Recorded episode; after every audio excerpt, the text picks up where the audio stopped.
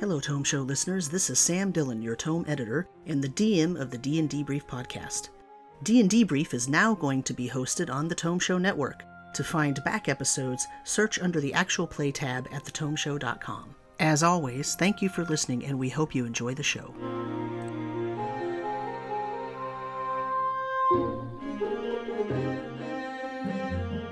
Hello and welcome to D&D Brief. I am your dungeon master, Sam Dillon, and I am here with my four awesome players once again. Just real briefly, just in case this is someone's first time listening, do you all want to go around and say uh, what type of character you're playing and what their name is? My name is Matt. I'm playing Konos Lenadath, a Sea Elf Warlock. Hello, my name is Karu, and I am playing Marcel Duran, a Neutrinian sorcerer. I'm Nina, and I play Emerin Ornestra, and she is a human Tempest Cleric. And uh, I play Axley Tillingquest. He is a halfling bard. Excellent. And does anyone want to do a recap very briefly? Two minute recap? That's a lot to cover in two minutes. Yeah. What? I only have like two notes in my notes. Again, what are they? They were really hilarious last time. really good. Axley and Konos investigated the pirate ship, stole quite a lot, including a metal crab submarine machine and a handful of magical items. Handful. Yes. That's right. Magical Costco. Yes. Magical Uh, and then my second note is I gave my last name to the pirates because I'm a damn fool.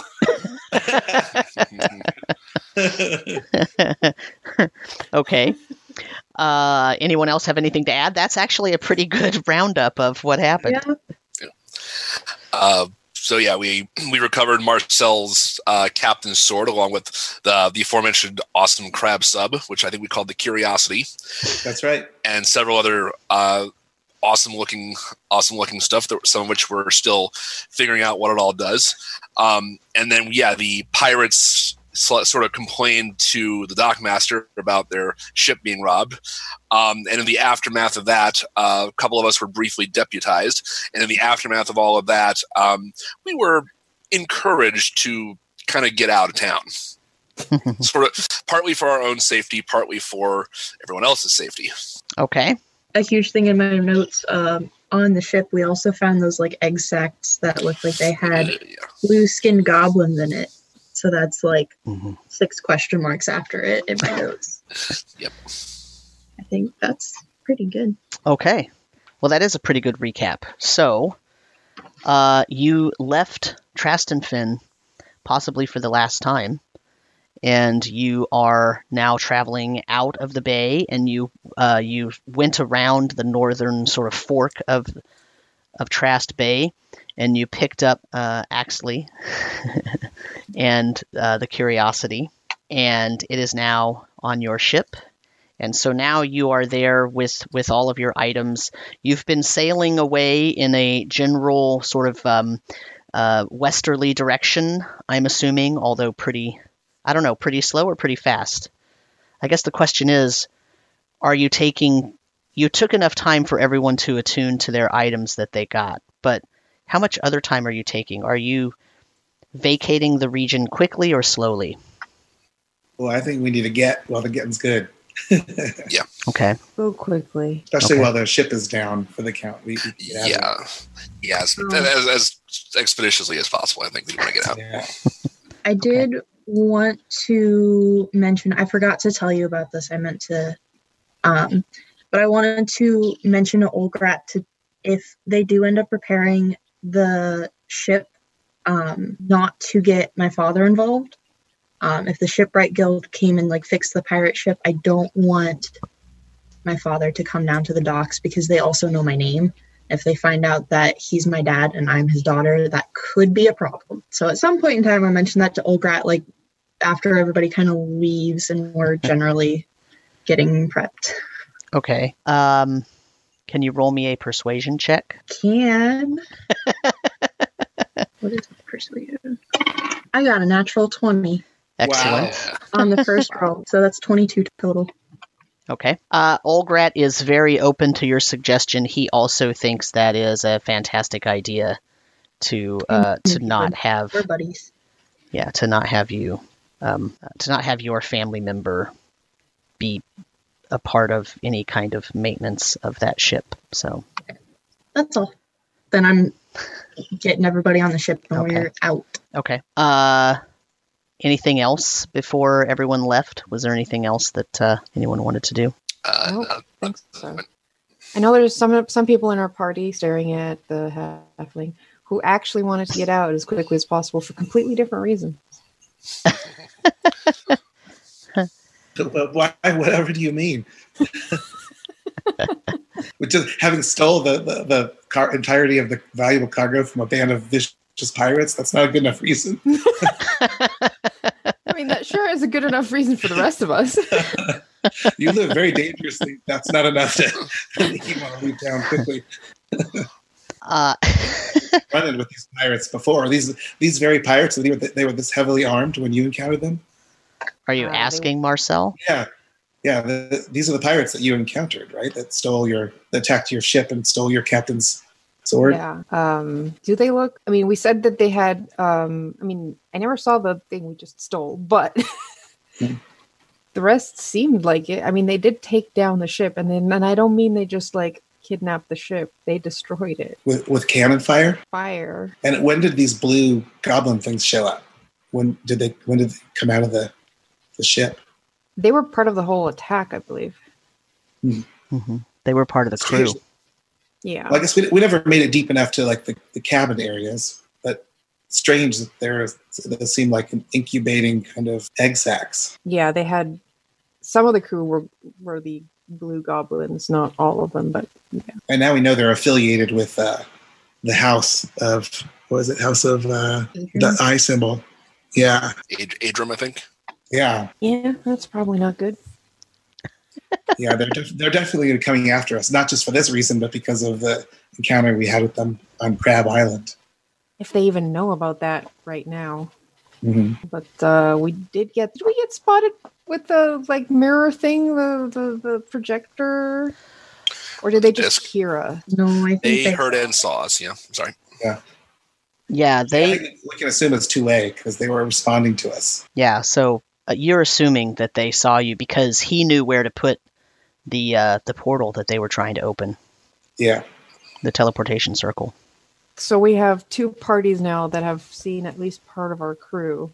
Actually, Yeah. they've seen pretty much because no, they didn't see Axley and Konos, but they did see um, Nina. uh, Sorry, Marcel and um, Emran Yeah. when we were at I. I think it'll be very easy for them to, to track us down and put two and two together because I, because we can assume that they came through that portal after we left, and they would investigate what island we were on, and these pirates were now able to ask around in port, and they'll hear stories of a, well, numerous stories considering our crew were out bantering in the uh, the club talking about the giant crab we brought back. No, it was us.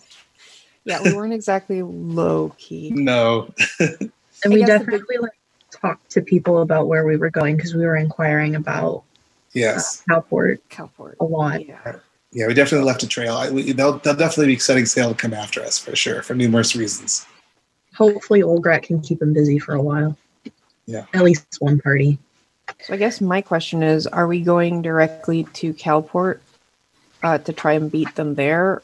Because we had also heard some things about Temple Fest. I'm not sure if we were interested in seeing if there was anything there, or if we decided there was not much at this point, not much reason to go there. Because there's supposed to be a temple of some kind there. Yeah. I think it would be interesting to explore at a later date, but I don't think it's anything pertinent to what we're looking for at this point. Wasn't that Emran? Wasn't that the place you wanted to go, or was that in Calport, the library? Calport's where I want to go. Okay. Yeah. Fast is. Tip- Uh, Tip, um, Temple Fast is where Taruma was saying that she got Yeah. all of her ancient artifacts, and that the thing that was special about that was that it was the ruins of a town that was known before the sinking as a place that welcomed all sorts of uh, temples and worshippers and whatnot. So it has in those ruins, um, you know, basically the ruins of every type of temple you could ever imagine, right. or uh, the temples worshiping every type of deity that you could imagine. So we could potentially look for a temple that has, you know, eyes. Yeah, that might be a good place to get some facts. And did we did we leave much of a, a um, trail that we would be going there. It seems like there's not many people that would know that was a destination for us. They think we were just going right to Calport. We talked about it with with Olgrat. We talked about it with the um, East the Eastern Sun Company. Maybe a lib- maybe a couple people in the library. But we spoke more about Calport than Templefast, and we got the map to get to Calport as well. Templefast is closer. It Yeah. is a, what a few days, I think, from Trast Bay. Yeah. Calport was a long ways off. The problem with going to Temple Fast is we push back our timeline to get to Calport, and we don't have a whole lot of supplies because we didn't stock up very well. Like we were going to sell some stuff and buy some stuff, and that because we were going to sell the black powder, and that's when this whole started. Yeah. So we didn't get as much as we needed if we were going to do extra days because we didn't have enough money. So then maybe Yeah. we need to go to a closer location. Is that what you're saying? I'd say if we book it straight to Calport, I think we have enough to make it there, but any stops on the way is going to be hard pressed on food and water and supplies. If we have enough supplies to make it, sure. I think so. Okay, yeah, because we do not want to encounter the pirates on the high seas because they are definitely uh, we're outmatched. Right. So staying ahead of them might be a, a, uh, a good. so uh, so what you're telling me is you are or are not going towards Calport. We are, Yar. yeah, direct route to Calport as probably leaving as fast as possible and pushing as much as possible, at least for a few days. Yep. If possible, I would before we leave. I would just want to. pi- Uh, Konos would want to just pin a write a very quick letter to his brother Taraval. As he is is um, Portless on this island or is it on a different island? It's on that island, Gormer Island. Okay. yeah, and then he would just very quickly write you know a quick little letter to his brother Taraval, uh, and just say you know I hope you and your husband are well. I had recently arrived on Trastenfin a few days ago. Was hoping to visit you, but I have found myself very suddenly called away. I'm sailing, but we may sailing again, but maybe back in the next month or so. Perhaps we can meet each other again when I return. I am eager to try that human's wonderful cooking again. Okay, Have that sent before we before we leave. okay. If there's a courier or whatnot. Uh, you can probably give that to Olgrat, and he can make sure that it gets sent over to Portless. Okay. So, um, so right now I have thrown up the map of the Gormer chain. You can see Trastenfin, and what you're telling me is you're going to go and head exactly in the direction to the left off of this map to head Correct. towards Calport. Is that correct? And the map of the Calport region, these red lines that were on this map that the company the Eastern Sun provided for you, that puts you in a sort of uh, northwesterly direction, uh, and Calport is supposedly on the upper left corner of that map. So I guess the question is do you want to avoid everything that's along this trade route, or Considering it looks like there's a town um, in the middle there on that little island, Mhm. we might want to stop there to restock. Yeah, I wouldn't mind. On. Yeah. Yeah, I mean, if we're if we're short on supplies, we could put ourselves in a very bad situation if we lose any supplies and we're out in the middle of nowhere. Also, it would be a bad thing if we if we went to a little out of the way stops and got behind them. That wouldn't be bad because I, I assume they're a faster ship than we are. So outrunning them is a dubious proposition. Versus if we just go out of the way, let them pass us, and then we don't have to worry about them catching up to us. Until we're on the island together. Yeah, Still have business on the island. We need to be able to go about our business and do what we need to do without being hindered. I would prefer to just go straight. book it. And didn't they? And didn't they have more than one ship anyway? Or wasn't there more, more than one one of the one ship flying those colors in that flag? That we saw. Or that? Or I think Marcel has told us about. So in, in the port at Trastenfin, you only saw the one ship, uh, Okay. but the the Silvertooth the Silvertooth um, you know pirate clan basically uh, is a known pirate fleet. I mean, it's it's not a small. So you know there are other vessels at somewhere, but Yeah. you know it's not as if any of you have experienced those as a fleet. You've only seen individual ships. Yeah. And, and our ship used to be a ship flying those colors, so we know there are at least a couple of them. Well, you don't know that. All you know is that it was painted with the eye. You never actually saw it fly the flag of the silver tooth. Right. So in the cargo hold, there was no sign of a flag with those colors on it. Right. So they're affiliated by, let's say, cult, not by. Yes, yeah, the house of yeah. The, um, there's notes. I mean, as long as we have um, the supplies, I suppose we could make straight for it and like skip the island. It's still in the way, so I was gonna say, why don't we just hold off until we get there, and then if we need supplies, we'll stop, and then if we don't, we'll keep going. Yeah, see how we're doing after a while. See what Yeah. we see if we do need to change course or not. At Okay. least it's there for an option. Yeah. Okay. And then my second question is while you travel, are you going to attempt to uh, correct the map that you have? Or are you just going because you're trying to get Oh. there? Yeah, absolutely. We would feel that's knowledge. That's valuable. So we might as well take the opportunity to increase the knowledge that people can benefit from our, our journey. Yeah, I would definitely try to make as any updates as I can as we go. Okay. All right. So, uh, okay. So you go on your way, and so here's what I need from you. I organized myself before the session today, so I know where my papers are. Famous last words. I'm gonna Uh, throw you off with a random question now. You probably are. You're gonna ask me about frickin' Ian Tarsus again. Uh, um, okay. So here's what I need from you. For the first day, first let me determine a couple of things. So it is partly cloudy today, and it's warmer than it's been for a while. Uh, you know, for several of the days that you were in Trastenfin, it was rainy, rainy, rainy. There was a huge storm coming in, but the only real reason it was cold is because of the wind. Okay.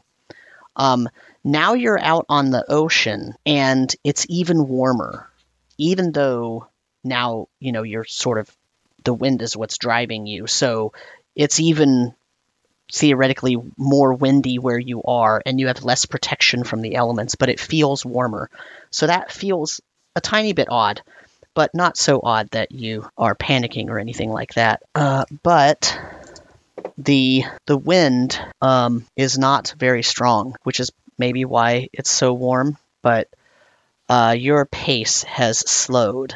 So normally you can go three miles per hour, which would put you at 72 miles per day, um, and you are slowed down to about two miles per hour right now. Uh, but that's not all that concerning because theoretically anybody else on the waves would also be going that slow, uh, unless they had oarsmen or some sort of magical means of propulsion. I was gonna say, I have a question. hmm Um, so the ring I have allows me to control water. Mhm. Would that potentially be a way of like propelling the ship forward? It's a concentration up to 10 minutes. So could I like kind of push the boat for 10 minutes every day?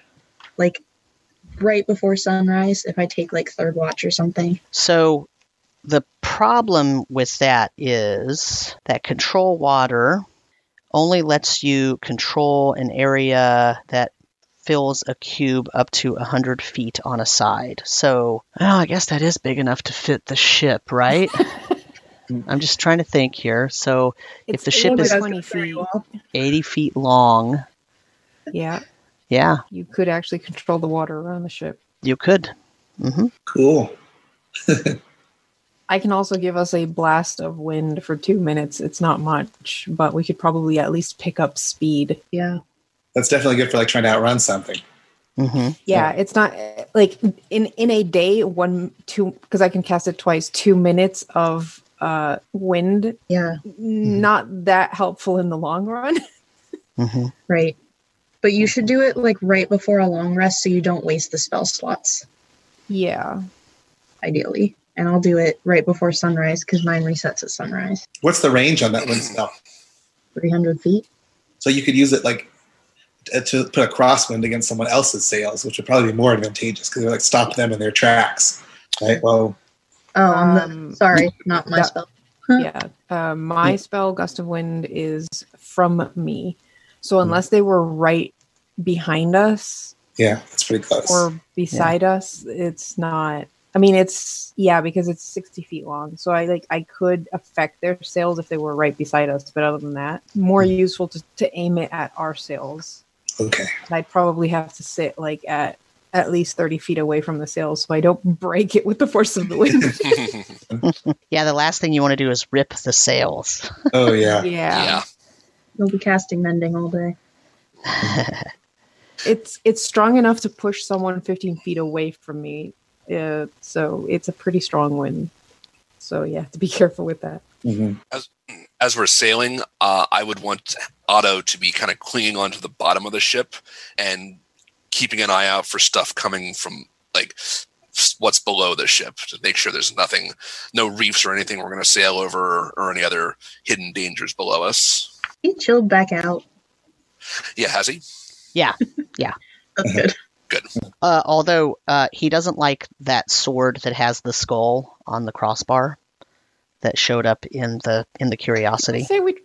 Did, do you think we would have tried at least to like toss it overboard one day and see what Ooh, happens? I don't know about that. It already it already showed up when it decided to come with us. So uh, Yeah. we want to make it mad.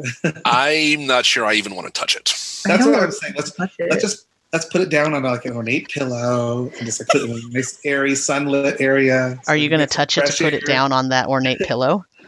No, but I can I can use some oars or something to. It showed up inside the uh inside the curiosity, didn't it? Mhm. yeah. It- yeah, we Yeah. left it on the pirate ship and then it just appeared on on the crab sub. Yeah.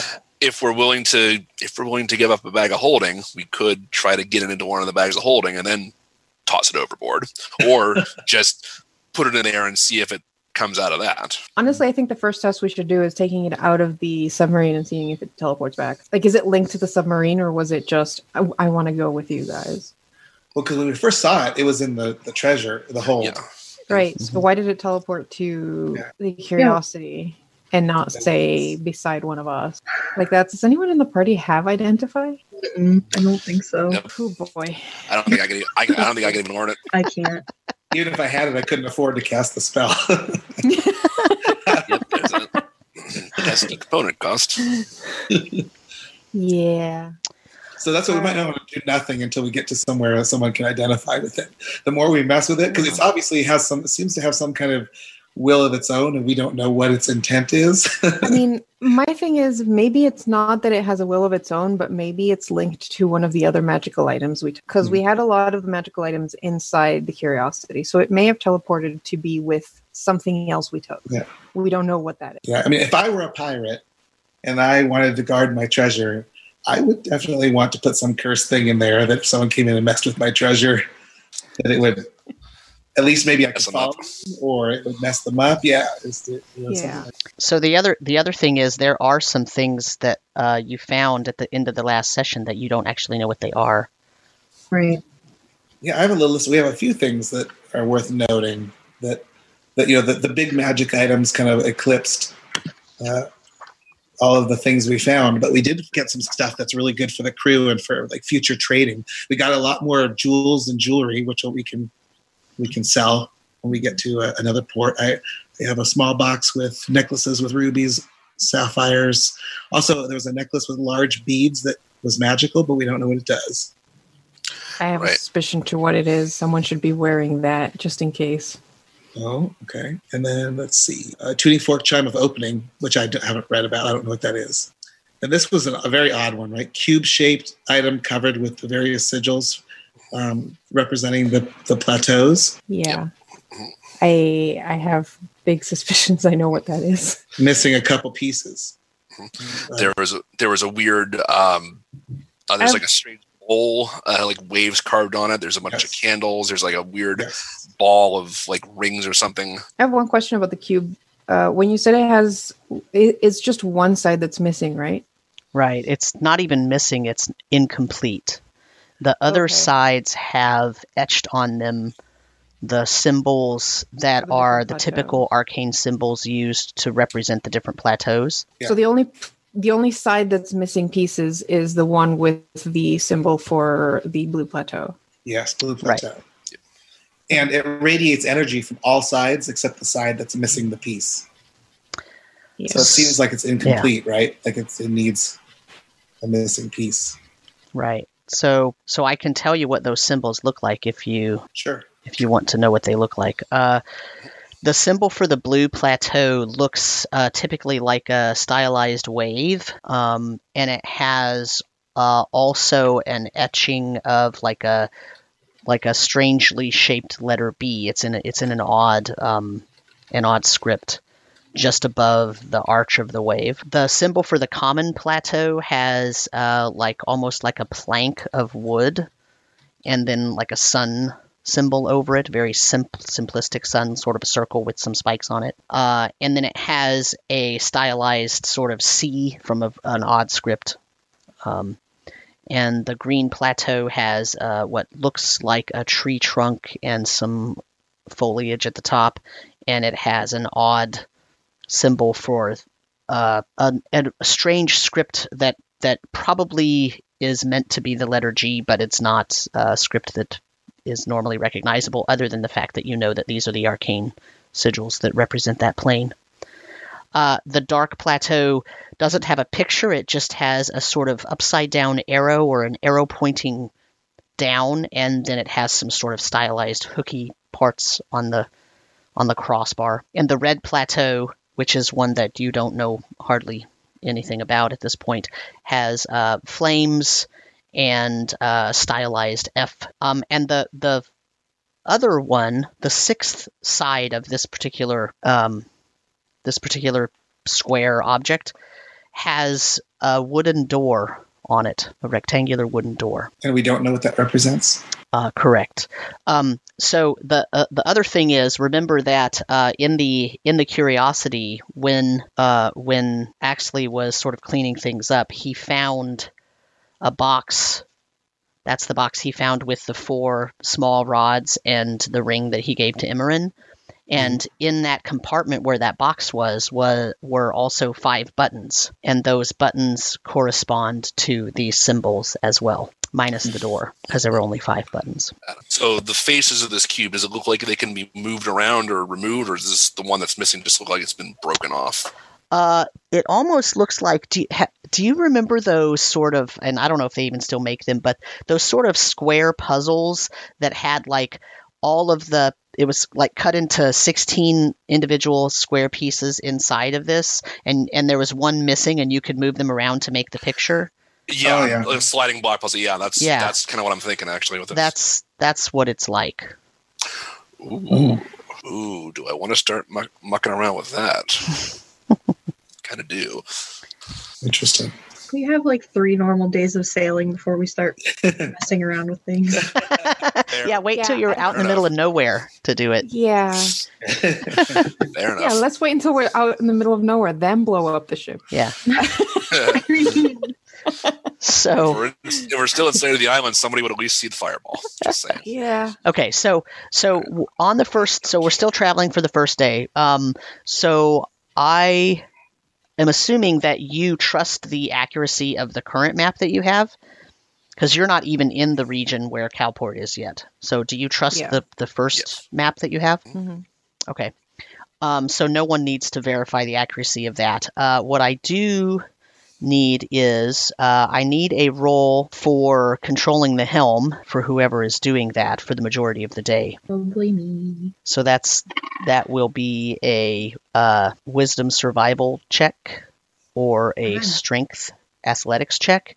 And uh, if you use wisdom survival, you can um, you can have advantage if you have proficiency with water vehicles. Um, I don't have proficiency with water vehicles, but I got an 18 Okay. with survival. Okay. Okay. Uh, now, do you have a first mate that you, or a you know a a, a wheelman that you have there to relieve you when you need? Konos, probably. Yeah. Right. But what if what if all of you need to confer? Um, I mean, I would assume we would have somebody. Yes. Okay, so you're going to designate one of your crew members. Who wants to create a character? A pilot's apprentice. Um, We don't have to create them yet. I just need to know that you actually have that, right? yeah, we'll have one. Okay. Um, what else is everyone doing during the regular day? At some point during the day, I would give um, Emerin the j- weird-looking javelin I found and said, "I think you might enjoy using this." Um, I'll, I'll give you the javelin of lightning. Cool. Uh, we don't have like the word, the, the spoken word that activates it, though, do we? I think I do actually. Yeah. Do you? Um, so yeah, when you when you throw it, you got to yell "zing" really loud and enthu- and, enth- and enthusiastically. Interesting. And what happens? It doesn't go off and says, "No, no, one more time. This time with feeling." it says the ability will not activate properly, so there could be drawbacks. oh, great. Oh, good. um, interesting. Okay. Thanks for thinking of Mykonos, but I'm probably not the best person to have this. Um, it's it's it's in my realm, but I'm not very good at throwing things. Um, aka my dex is really low. Well, this you actually don't need to be. Um, really? yeah, so it's so if you whatever you throw it, you just throw it and it just streaks out in a straight line, and anything right in the path of it has to just do a Dex save or take damage. Huh. Actually, hang on. Oh, I'm sorry, hang on. Um, scratch. Okay, so you do have to make a ranged weapon attack against the intended final target of the throw. Okay. On a hit, the target takes an extra 46 lightning. So it sounds like okay. So it sounds like that you you attack with it, and whatever you're actually targeting, you have to roll an attack roll. But anything else that's in the path of it uh, has to do a Dex save. Gotcha. and the path is like five feet wide. Oh, wow. Okay. Okay. Yeah. Okay. It basically turns into a giant lightning bolt, a giant Yeah. sideways lightning bolt. Interesting. I can send you the notes I've got. You throw it, but does it come back? Is it just a one use? I was gonna say, does it You you uh have to go get it retrieve it? because when it hits the final target, that's when it reverts back into a regular javelin. Oh, wow. Gotcha. So that is pretty specific. Yeah. I remember not liking that property of the Javelin of Lightning and making my own Javelin of Lightning. Mhm. Yes. Mostly because I was trying to avoid trying to equip my characters with something that they could use at range so they weren't stuck. Hi person I can't hit. I can't do anything this battle because I only have melee. Yeah. Yeah, catch. Yeah. Yeah, the drawback is also it's one. It's you only get to use it once per day. Yeah. It's basically a great weapon for a person for a lower level person who uses javelins. Yeah. And it's a like first strike, throw it, and then pull out your melee weapon, and then hopefully you survive the fight to be able to Pretty retrieve it afterwards. Right. and the thing is you can also use it as a melee weapon hmm and it's Yep. still a isn't it plus one? Yep. Yeah. And I mean, it, remember- it's you know, it's it, it counts as a as magical damage when you turn it into a lightning bolt. So so if you're a low level individual and you don't have any other way to do magical damage, then it's it's a nice little addition to the repertoire. For the longest time, my my first ranger character was using a javelin of lightning as her main weapon because it was the only magical thing she had Yeah, for that precise reason. right. There's the notes. but worst comes to worst, we can always hand it to um, one of the uh, senior people on the ship to use. Yeah, I was gonna say maybe one of the um, people he hired should have it. Yeah, that's what I said actually in the Discord when Yeah. he Yeah. when Konos said he was going to maybe give it to Imra, and I said you might be better off just giving it to one of the, your uh, harpooners.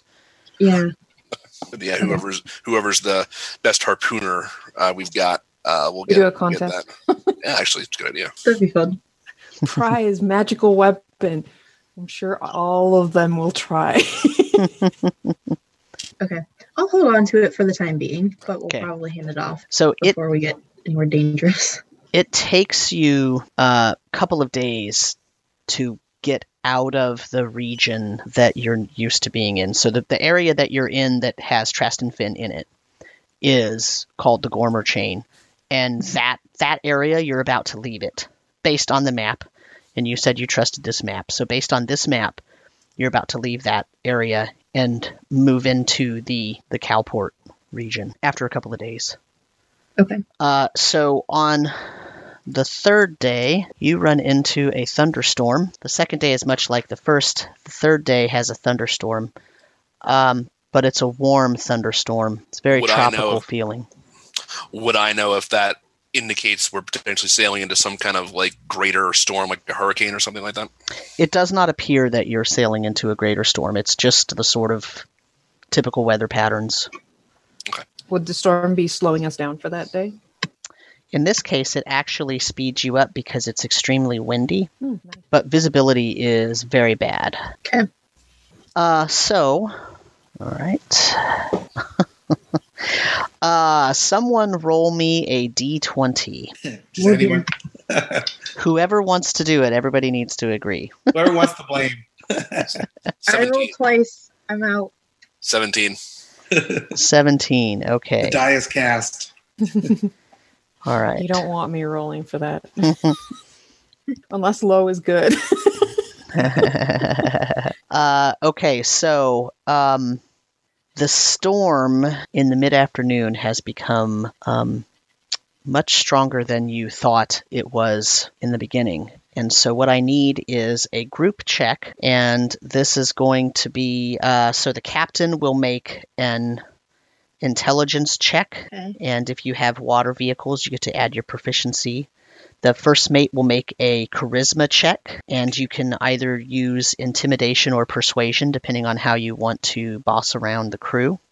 The uh, bosun, which let me remember what what roles we assigned everyone here. I'm the bosun. First mate was Konos. Captain is Emerin. Okay, so the bosun is going to make a strength check, and Oh, if you have carpenter's or navigator's tools, you can add your proficiency. Okay. And Axley, you're the final person. You are going to make a wisdom nature check. And I will make a crew check. And this is a group check, which means that um, more of you have to succeed than fail. Okay. Do I get advantage if I have both carpenters and navigators? Uh, nope, because it's a group check. Uh, 11 persuasion. Nature's an intelligence check, right? Not wisdom. The DC is 15. Well, that was a 10 for me. It's a five for me. Yikes. Oh, This is not. that was a, a two for me. Oh boy. Oh, so Every bad. single one of us failed. I rolled a 12. all failed. That's, that's great. Okay. Don't weather our first storm very well. oh, hold on. I rolled a 12, a d12. Oh, Oh, that's Um, it doesn't even matter because even if you succeed, Yeah. more of us failed. that's fair. We're Um, too far in the hole. Still, I got a 16 this time, so Okay. at least we had one success. You're now wondering. Marcel is like, oh, what, what did I get myself into? uh, okay, so, phew, ouch.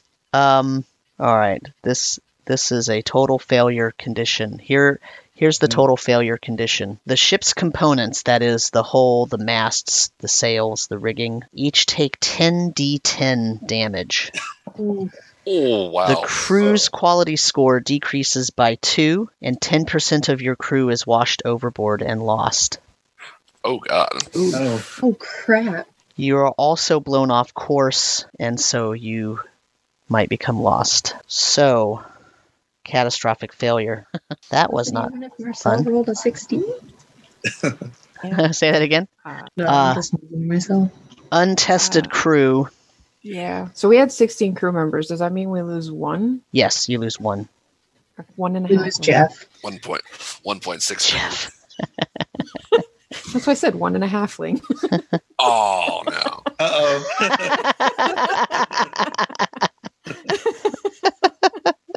okay. Why am I always the rounding error? Uh, all right, that was very unpleasant. So, what I need you to do is tell me what you're doing to get the crew's morale back. Um, I'm gonna cook a nice stew and flavor it up nicely with uh, the extra seasoning and make it really nice for the for the people that weathered the storm. I'm gonna make my rounds and cast cure wounds on anybody that needs uh, bolstering. Oh, we also need to do one other thing. Uh, roll a Constitution saving throw with a DC of 10. 20. All of us. Eight. Yeah, everyone. Sorry.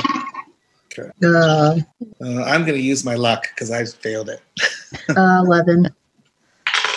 Uh, I still failed it. That sucks. I rolled Uh, a five. So, Oh, jeez. If you failed, you are seasick, ugh. Oof. and you just gained one level of exhaustion. Would being a sea elf give me any kind of advantage on that? Um, yes, you can roll with advantage. Doesn't help. Less. so then I guess the answer is no. It didn't give you any advantage. Nope. Not in this case. Was I the only one that didn't get seasick? I didn't get seasick. Oh, okay. Well, now we definitely need that stew Oh yeah, because I'm sure some of the crew are also seasick. dehydrated. Yeah. Yeah, you sustained quite a bit of damage. So uh, everyone who's not sick or injured is working on fixing the ship, but you're almost dead in the water As a result of the damage, or just Yeah. because of the storm. because of the damage. Ugh. So it's going to take about uh, to get everything back to normal, or at least uh, well enough to take make your regular pace. It's going to take five hours. Yeah, we'll get to it. And at least we have some people who can just go jump into the water and fix things from outside as well. Yeah, I can definitely be more helping with that. Like any any under underwater level damage I can be more help work on. I can help as well. I can grow gills. I can't as breathe I underwater. I can't breathe underwater, but I can hold my breath for uh, three minutes. Nope, five minutes. You should probably stay on board to direct everybody Yeah, that's fair. closing. And then Konos and I can handle anything underwater that needs fixed. Uh, everybody want to roll me a perception check? Sure, if you're under if you're underwater if you're underwater fixing things, you have advantage. have advantage. That's uh, 14 from me. Six again. It's a natural one. All of you need to throw your dice away. Well, I rolled a natural 20 the first roll of the night, and now it's just gotten progressively worse. To be fair, dice hard dice, which is what I'm using, do usually make very good dice. Exceptional quality, I should say. Mine, mine have been just rolling in- decently enough. Just in case they want to sponsor us. But yeah, for some reason, night's off. Is this a passive wisdom perception check? Is that what we're rolling? No, it's active. Just active. Oh, okay. So 16 for me. Actually, when uh, so Konos and Emerin are under the ship trying to make some repairs. What are you doing? Oh, wait, I'm sorry. Did I get advantage because I was underwater? Yes. Sorry. Oh, that's way better. That's a 23 Okay. Oh, nice. or 21, 22. Karu, what did Marcel get? 14. Okay. I'm probably on one of the upper deck Okay. directing people. And where's where was Axley? Was Axley Yeah, in if, the I'm, if I'm not busy cooking, if if it's if meal turns over, then I'd be up on the, up on decks trying to secure things that got loosened or clear Okay. debris. uh, Marcel is on the ship, and uh, Marcel and Axley are on the upper deck. And as you're you're sort of trying to keep an eye on the on the ocean, uh, because even though you know the st- the major portion of the storm has dissipated, but it's still kind of rainy, and the the um, visibility is really really bad. And you're just trying to make sure that Konos and Immerin are going to remain safe, and that there's there are no large threats you're also tr- still trying to steer the uh, the crew and give them directives in terms of what's happening and what they should be doing. And you see something move under the water, and it's pretty fast. And you're relatively positive that it was a humanoid form. And underwater, Immerin and Konos are trying to, you know, just inspect everything and make sure that any of the damage that was seen inside uh, hasn't cracked the outer hull or led to any major damage from the outside, scraping nasty barnacles off and things like that. And at one point, it there is a piece of the hull that looks like it's compromised in some way, and Konos is trying really, really carefully to re- to fix that without making it worse, and you know, sort of test how bad that damage is and what it's going to need to repair it uh, and he can't get the board to sort of shift back because of the different difference in water pressure. Uh, and Immerin is trying to assist, and then Immerin, out of the corner of your eye, you see a humanoid form swimming towards you very quickly. And then the next thing you know, it's basically next to you, and it looks at you, and it acknowledges your presence. And this humanoid shaped creature is a it has a sort of it, the it's got it has scales, very fine thin scales, and it has the snout that kind of it's basically the shape of like a crocodile, like an alligator, Oh, good. Okay. and it is swimming very very quickly. It doesn't have fins, uh, but it, the, the the belly and and anterior portion of this creature looks a little bit more sort of light greenish, and the back is sort of a darker blue. Uh, and it's very very muscular, and it's wearing a shell necklace, and it has you know like its feet are almost like fins, and it swims over to where Konos is, and it tries to help Konos reposition whatever that holds piece is that's out there. So roll a history check for me for Konos and Imran. In the meantime, since I saw this, I'd probably like signal Axley uh, there was something on the water, and I'll rush to the side of the ship that I, I saw it on and send a message to uh, Emran. I saw a humanoid figure heading your way. Is are you are you guys okay? And it's literally just helping uh Konos right now? As far as it looks like, Okay. I reply back. I'm like, I think we're okay for the time being, as much as I can speak underwater. I think we're okay. Uh, be on guard, but uh, we have assistance. I rolled an eight for history, so initially I think it's just Emran trying to give me a hand. Like, like oh, oh, hang on, that's that's, that's different. Um, I rolled an 18. okay. Yeah, I'm gonna jump in the water. Oh, God. I'm like, it seems help. like they're all. I am uh, posting a picture basically of what this creature looks like, although the one that you see is not uh, holding a staff like this. And for those of you that uh, listen to this in podcast form, I will post a link to the image so that you can look at it if you'd like to. Um, so, what was your what was your history roll, Imran? 18. And uh, Konos, what was your Eight. um, Konos, you can roll with advantage since you are a waterborne creature. Okay. Uh, uh, thirteen. Okay. Uh, so you recognize this creature as the group of creatures known as the Haka, which are a reptilian race of individuals who uh, live on islands, but they also are able to easily move through the water and they swim very fast. Okay. Uh, would I know what language they speak, if they speak at all? Uh, the Haka have their own language, uh, but a lot of them, because they do have, uh, tr- they do trade with several of the of the other races that are terrestrial races. They a lot of them speak common, although you're not sure if this particular individual speaks common. Okay. I'll speak to him and say, appreciate the help. Can you tell us more about where we are? Uh, he nods and he points up. Okay. Like up at the surface? Yeah, the surface of the water, Um, does he indicate is like he wants me to swim up or? uh, probably. Actually, you jumped over and you land in the water, and you see Konos in front of this large humanoid with a crocodile head. Do I know what it is from history? You can make a history check for me. Is this considered common history? The knowledge that they exist, yeah, it actually probably is. Okay. So, advantage die 14 uh, plus so 16. Yes, you know that this is a Haka, although it's possible you have never seen one in real life and you didn't realize how large they actually are. Okay. And I can see that they're talking underwater or they appear to be communicating. Uh, you just see the the reptile pointing up. You don't Okay, actually hear large. any conversation.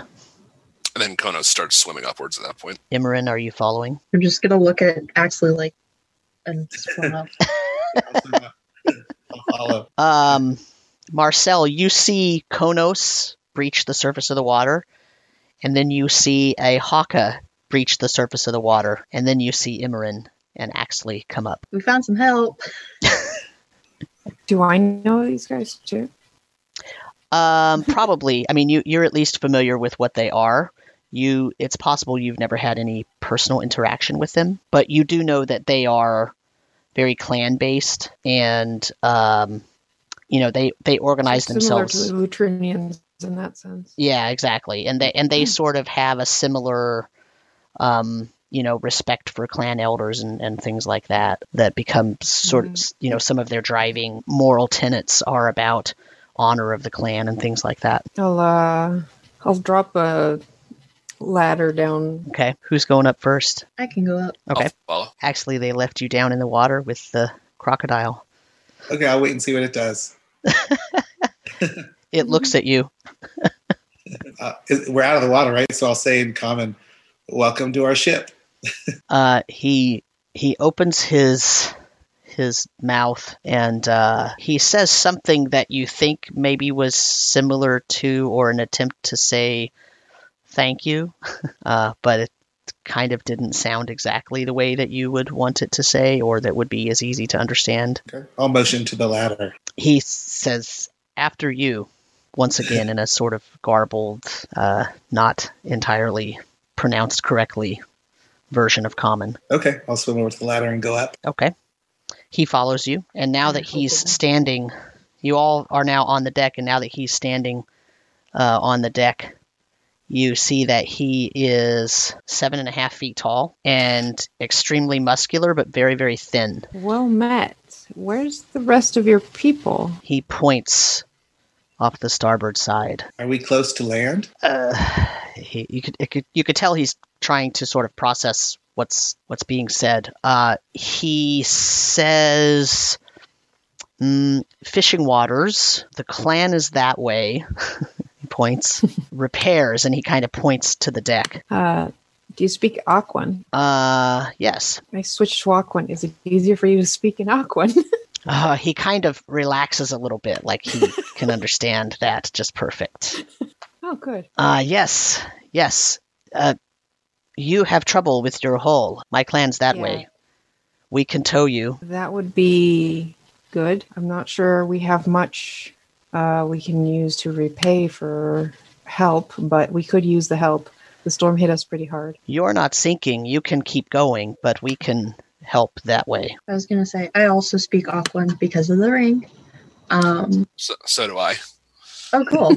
I, I was gonna, I was going to offer to tran- I was going to offer to tra- I was going to offer to translate for anyone who who doesn't. But Because I'm the only one that can't join this party. you have comprehend languages. I do. um. I ask him.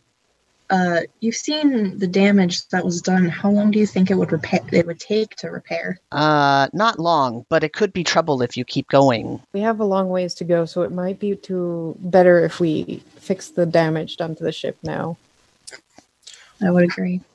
How how far away uh, would we have to sail to reach you all? Hard to say. The storm threw me off too. Let me go get some helpers, and we'll tow you. I'll be back in one hour. As we're talking, do I get?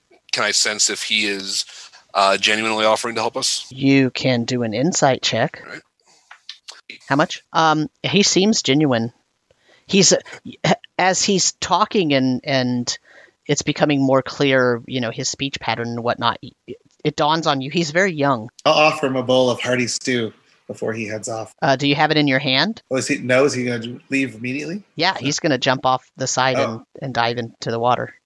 Oh, okay. But if you have it, he might eat it. I'll ask him if he would like a meal. Uh, what's in it? I, mean, I don't know what. what Probably mostly seafood. Yeah. Uh, well, Maybe some vegetables. We're only three days out from port, so we probably still have vegetables. Uh, he says, uh, no, I'll I'll catch lunch on the way back. Uh, do we want to send someone with him? who could keep up? I can I, I, probably. I, What's your swim speed? thirty feet. Mine's forty. With the ring. This ring is great, guys. this is great. no, yeah, mine's 40. I can probably keep up a little better. I do. I turn to him and ask, "Do you want someone to accompany you?" Uh, it's better if no. We need to make a official presentation, a formal presentation of you. If you come with me, it'll take a long time to come back. I'll leave you to it then. Appreciate. He nods and then he jumps up and over the edge and dives into the water. Oh my god, I love him. and you see him swim away very, very fast, like a rocket. I'm gonna jump back down and continue trying to repair what I can. Emran's really frustrated at this point. Likewise, Trying, like- she's trying to hold it together and she's doing okay in front of people, but she's really angry. Okay. I just look at the rest of the ship. Okay, stop staring. Go back to work. I'll, I'll swim back. I'll swim back down with Emmerin, just nothing else to make sure she doesn't put any, knock any new holes in the ship okay. While she's. Oh, Everyone was just pretending to work while staring at this guy.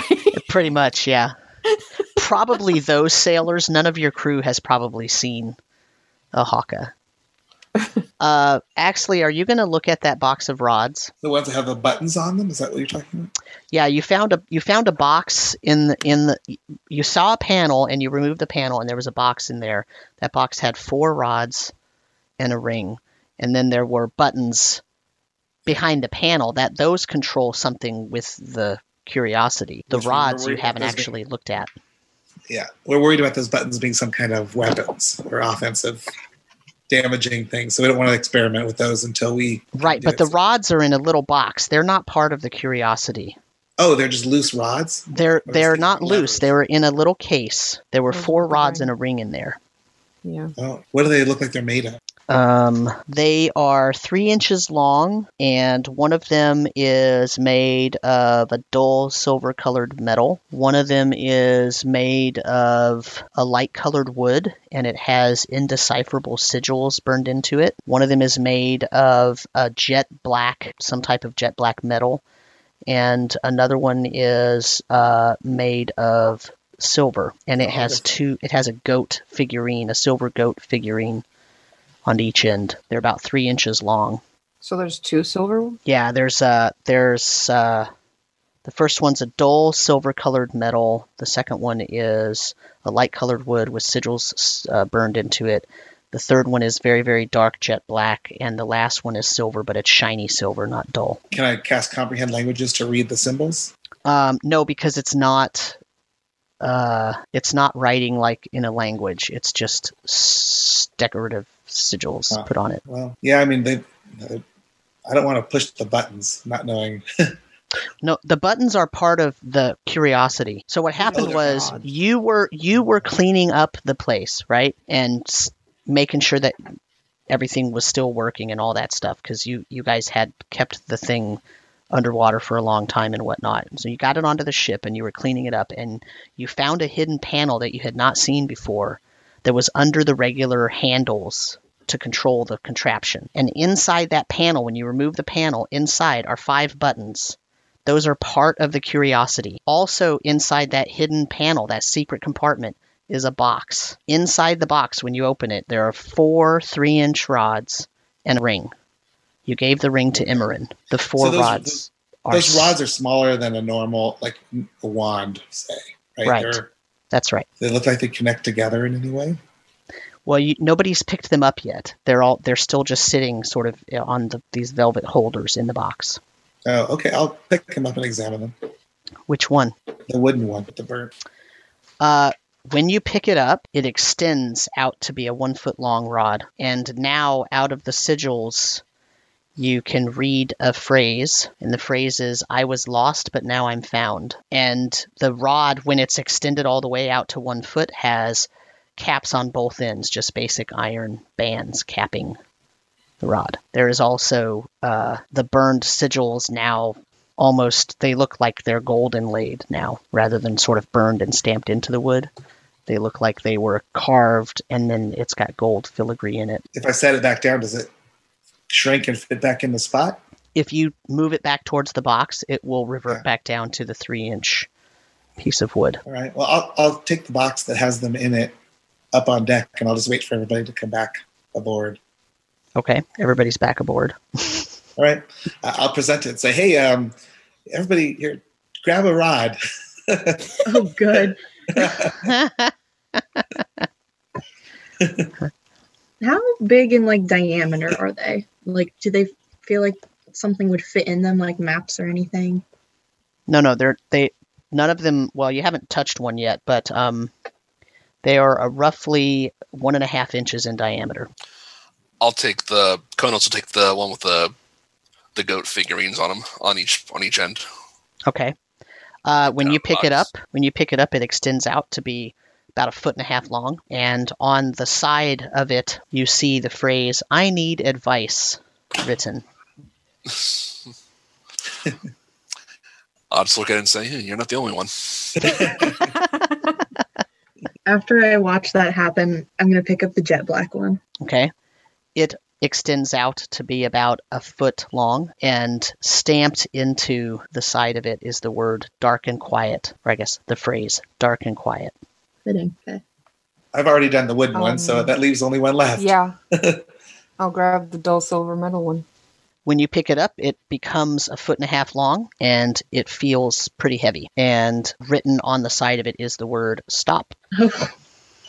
Do these seem like they're wands, like magic wands? But why would they start from such a small size? Make them easier to transport. Yeah, when you put them back towards the box, at least the wooden one shrunk back to its original small shape and size. I'll cast uh, detect magic and see if any of the four rods or the box have magical aura on them. You don't need to. You can tell they're magical just by the way that they extend out. Um, Do these seem like activation words or phrases? They might be.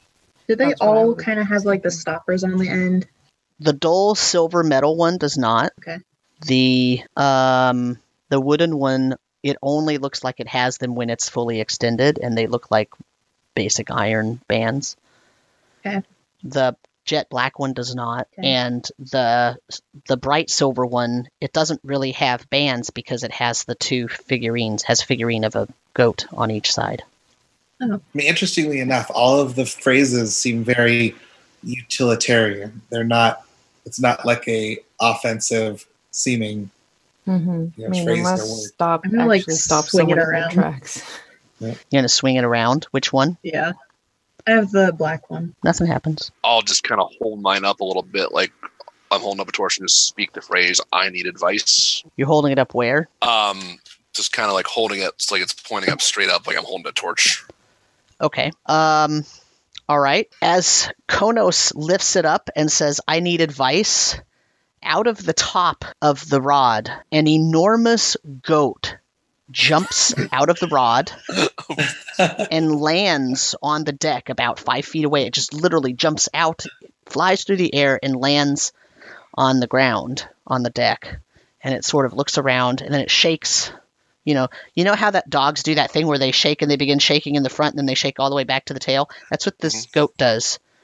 And then it turns and it says, Ah, there you are, there you are. Yes, very nice to meet you. What do you need advice about? Perhaps where to find the nearest bit of land? Yeah, that's a good place to start. Oh Um, my God. who are who are you? Well, I am Todius. Sorry, say that again. Todius. Pleasure to meet you. I'm Konos. Have you been in that rod for a while? Very, very nice to make your acquaintance. And he sort of does this weird sheep bow where he puts his Oh paws God. across and he sort of bows. What is happening?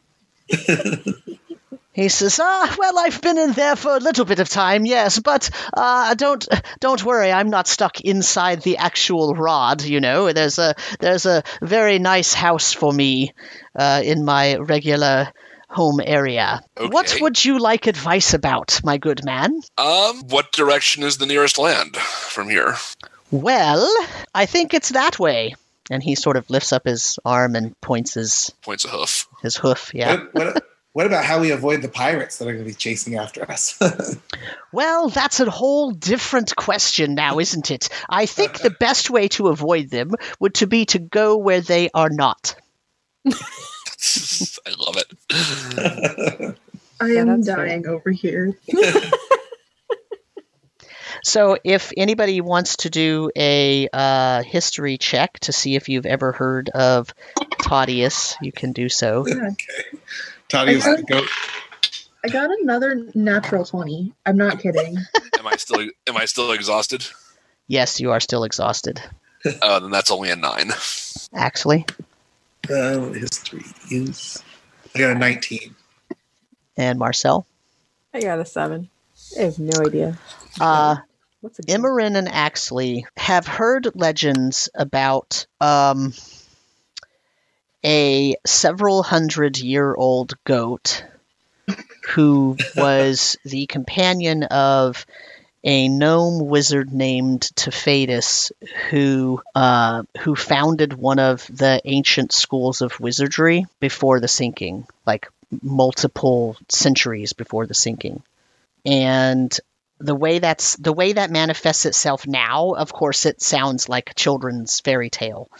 Uh, but Um, yeah. basically um, in the in the gnomish lore the uh, uh, uh, goats are seen as symbols of strength and loyalty and they are welcome good omen signs and Tadius was apparently the companion of Tafedis and was an intelligent goat who you know h- helped him when he needed help or something You- that's pretty much all you got I'm sorry, what was the wizard's name again? uh, Tafedis, T A F E D I S. Okay. He he uh, the the school of wizardry that he founded was called the Hovel Arcana. The Hovel Arcana, H O V E L Arcana.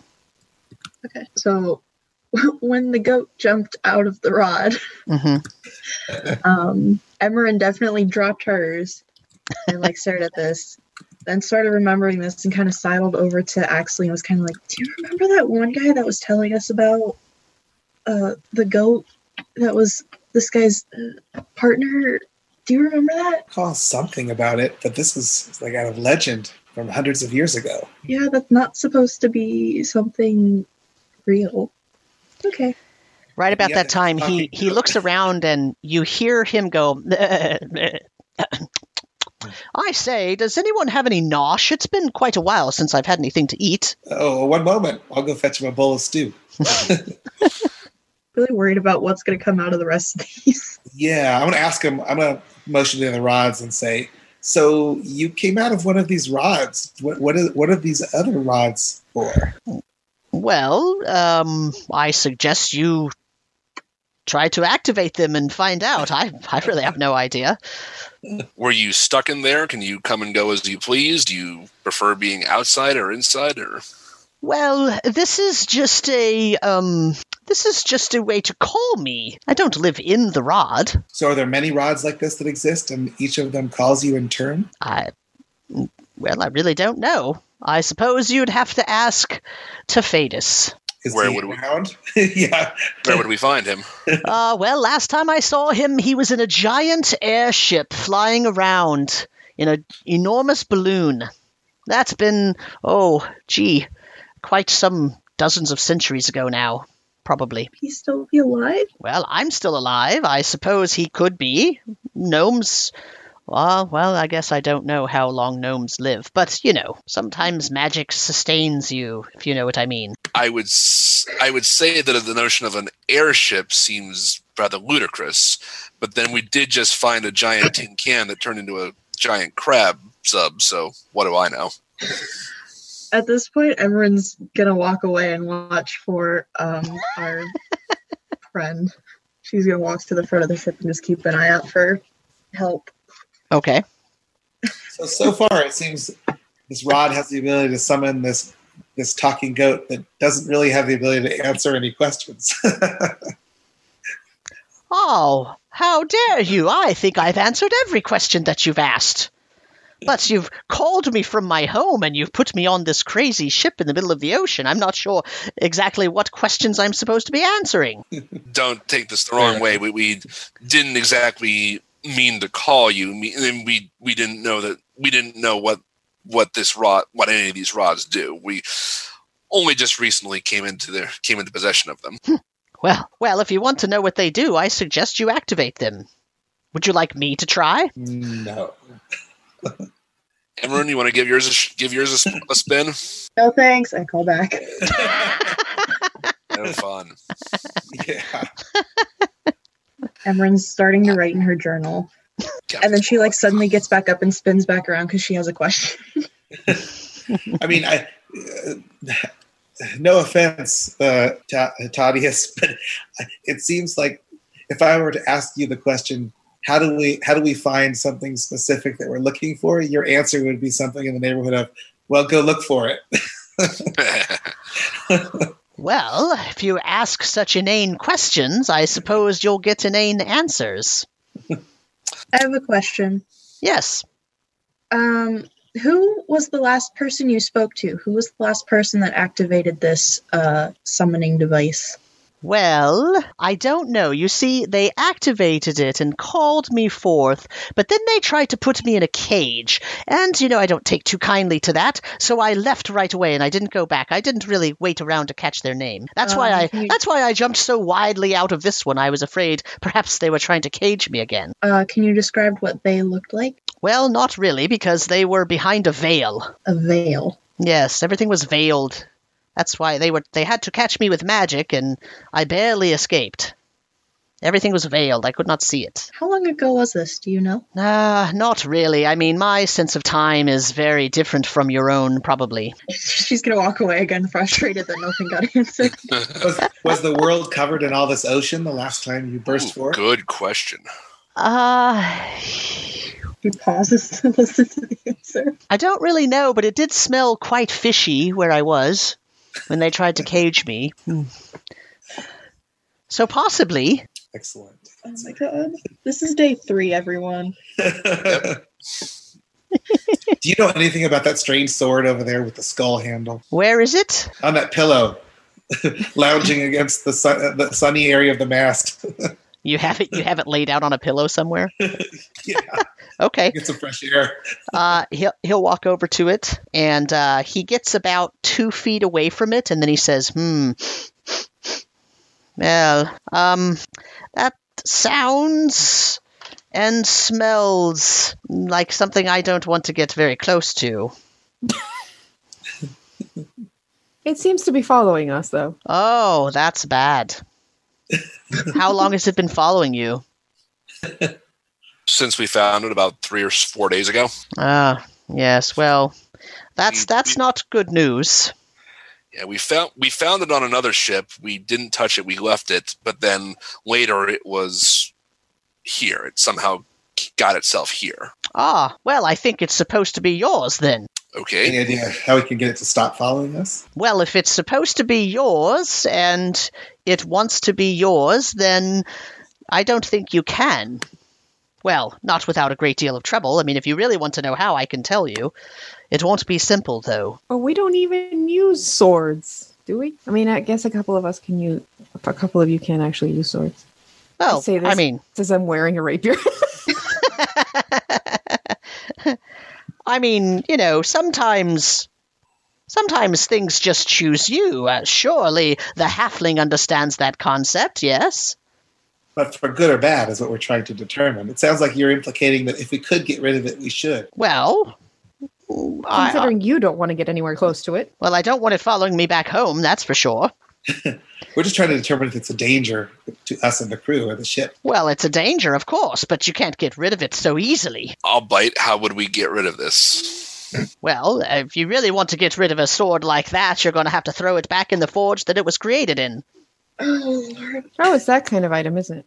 Oh, I'm not sure if a forge exists. I mean, considering most of the world was covered in water, it might just be underwater. That could be, yes. Yes, that could be. Unless you, oh, knowledgeable goat, know where it was created or could have He- been created. His head goes up slightly. So, I love this game. well, I. I do, I do know where it was created. Uh, uh, um, uh, I think I can't be sure. You know, sometimes they play tricks. Um, Uh-huh. I believe it was created in the forges of Mount Brackhill. It has a companion brother blade. Oh, If you want to destroy them, you'll need to find both. What does the companion blade do, or does it have a name?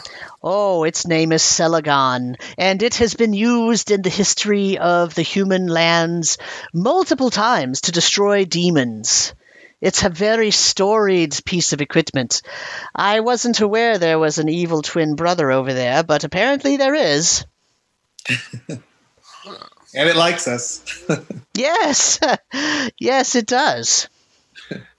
Any idea where the other one might be? Celagon? Yeah.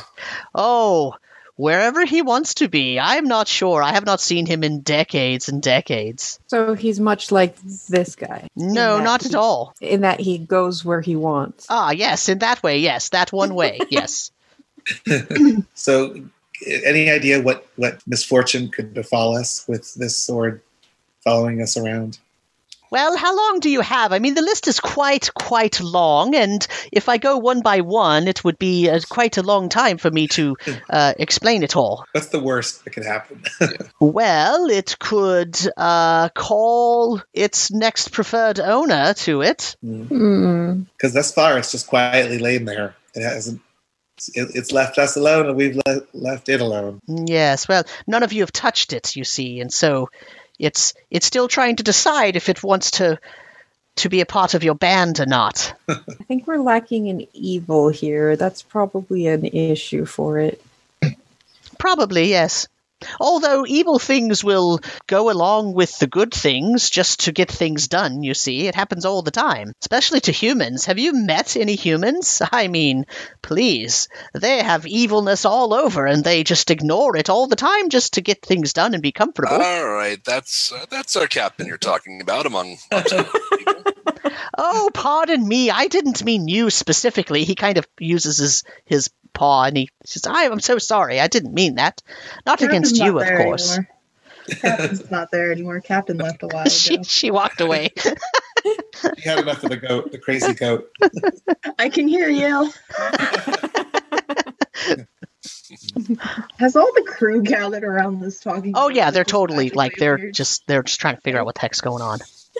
First, there's a I'm gonna start, crocodile. like, now there's a goat. people. I'm just gonna start. Yeah, I know what happened, but uh, we gotta keep moving. Come on, just helping fix whatever I can fix. So, can we we can ask we can summon you forth from this rod and ask you a question whenever we want? Is that the deal? Well, I mean, I suppose, but I'm supposed to be giving advice. I'm an advisor. I'm not just uh, at your beck and call to answer one question here and one question there. But I suppose, technically, if you have the rod, I suppose you could do that, but doesn't mean I have to like it. So, are you saying you prefer to just stay out of the rod and wander around a ship? Well, it's quite nice here, isn't it? I mean, the air is very fresh, and there's lots of friendly people who I bet want to pet me. Do You want pets? Well, you know, they're not bad. Well, crew, we have our we have our mascot apparently. Oh! Treat him well. well, Do you have any more of that carrot stew? Oh yes, there's plenty. Should I just go down to the mess hall and get it myself? Sure, help yourself. Oh, excellent! And he go- goes running down to the galley. What do we do about this this goat?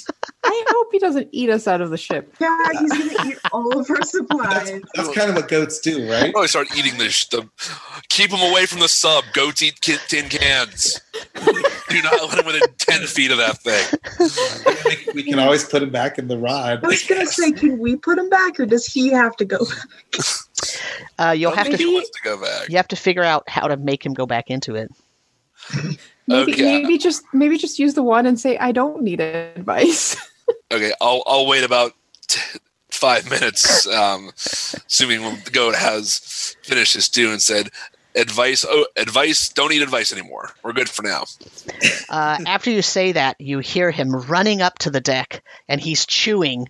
He's got like this big mouthful of like, you know, I'm sure there's like, you know, the greens of carrots are coming out this side, and there's like, he's got like. He, he's like balanced a bunch of like oranges and whatnot on the back of his neck and he's running up and he says oh really and he kind of tries to talk and all the food comes out he says you're done with me already oh it's so disappointing you short lived species are just so impatient. Very well. And he kind of puts his paw up, I mean, his, his, his hoof, and you hear like a snapping like that. But of course, he has a hoof, so you can't, he can't snap. But then as he snaps, he sort of just gets sucked into the end of the rod, and it just kind of goes. And he, he goes into the rod and he says goodbye as he's going in. See you later. um, okay, that was weird. I, I would ask if anybody else wants to try one of theirs, but maybe not after that. but at least we know how to put them. But at least we know how to put them back, so that's a good thing. Oh Yeah, boy. maybe next time wait till we're like on ground so we can like give him food that isn't gonna put us short on supplies. Let them go graze a bit.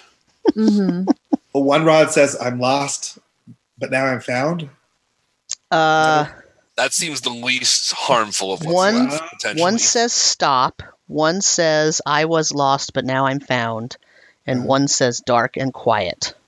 Dark and quiet. Oh boy. I don't know. Do we, do we want to try another one? we are kind of lost. Maybe, Yeah, I'm just worried about like what exactly does found mean? maybe, maybe it'll help Does us that determine mean where we are. We learn where we are, or does that mean someone finds us? Because I'd rather. you know, Elsewhere is where we are. Yeah. Yeah. Well, considering a, a talking goat leaping out of the last one was the last thing that I would have thought. It could be anything. Oh my god. Maybe we shouldn't push our luck. Maybe we should just wait and see how this encounter goes with the uh, the lizard folk. Hush your mouth. Don't let them hear you call them that. I'm still like keeping an eye out for them as I'm like making repairs where I can. It's only been about 40 minutes, so he said he'd be back in an hour. Still impatiently just watching. Okay, so are you guys going to put the rods back into the box then? I'll Mine's put, on the mine, ground. I'll, I'll put mine back. Oh, the the one that's on the ground. Did it turn back into the three inch rod, or is it still Nope, it's on the ground, uh, full size. full size? So it only becomes the three inch when it goes into the box. Correct. So the So box we- has meaning too. They're all four meant to go together. Yeah, that's what I was thinking. It was like this is a set. Yeah, yeah. Which would lead you to believe they have some complementary form of usefulness or utility. hmm I'm lost, but now I've found. This one somewhat answers questions in a very confusing and attitudinal way. He's not all knowing. He's just very knowledgeable. Yeah, Very wise. but not entirely helpful. Like he's, he, he may not be the most helpful if, if he doesn't want to be. yeah. But okay, I'm not gonna. I'm gonna You keep gotta pry, you got to pry the information out of him. I mean, Well, it's he not- gave us- He it that? didn't it didn't say ask any question and I shall answer. It said I need Oh. I advice. need advice. Yeah, Yeah. yes, yes. You didn't actually ask him advice. You asked him pointed questions. Hmm Yeah. As a knowledgeable goat, I'm sure if we need advice on something, he can give us advice. I guess. Uh, yeah. Yeah. I think we just didn't have anything specific that we need advice with that we could think of at the moment. Right. I think we were all too shocked by seeing a giant goat appear that talks. Yeah. But just a bit. yeah, I'm sure he'll have his time and place. I'm sure the time will come when we'll be desperate enough. Perhaps. well, these these other three rods are going to be. Yeah, dark and quiet. I'm I'm guessing makes everything dark and quiet. That seems pretty straightforward. How much dark and quiet is up for debate, but I don't know if we want to find that out while on the ship. Yeah, or it turns you into a rock. I mean, it could be anything. don't give the DM ideas.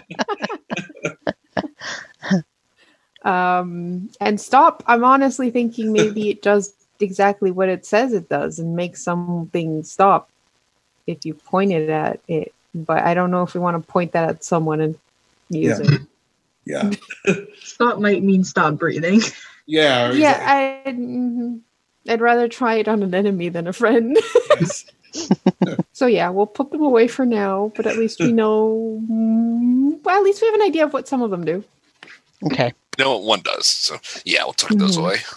My only last question is Are you going to leave the skull sword out there when you have the ship towed in to this new group of people you're We meeting? No, probably no, just, no, just putting it out for air right now. But no, we're definitely securing it. Putting it out for take it air. out so it gets some fresh air. I am. I am. I am. I'll take it. to a little, It's I'll, like a I'll walk it around the deck. I'll, I'll put it on a little wheeled cart, and I'll walk it around the deck for fresh air every day. Do you have mage hand to move it around? No, I can just I can just pick it up with some oars. Uh, okay, so a few minutes later, the Haka comes back, and you see them swimming, and there's about 10 of them swimming very quickly in the water, and they get relatively close to the ship, and then they surface, and you see that there are ten of them, and they look almost exactly the same as the one that was on your ship. And uh, puts his arm up and there. he says, "Hail! It's a different one. It's not the young one that you saw." He says, "Hail! I understand you need us to tow you in. We could use some help. Excellent. Wait here." And then they swim under the water, and then about five minutes later, you feel the ship start to be pulled and start to turn to the left, and then it's being towed in at a pretty good clip. Uh, you, you're not even sure how they're really towing it, but you know, probably with ropes or something. But um, they're towing very fast. And after about 15 minutes of this, you see a very small island off in the distance. The clouds are starting to clear up, and it's finally stopped raining. And you see a small island coming up. Once I see the island, I'm gonna call Konos. I'm gonna go over to the map and see if we can figure out where we were, where the ship blew us, and what Yeah. island on the map, if there is an island on the map, we're going to. All right, I'll see. I'll, I'll do my best to figure this out, mm-hmm. And I'll start just looking, kind of looking around the area we're in, and looking, comparing to the charts, you know, that we've gotten, seeing if anything is lining up.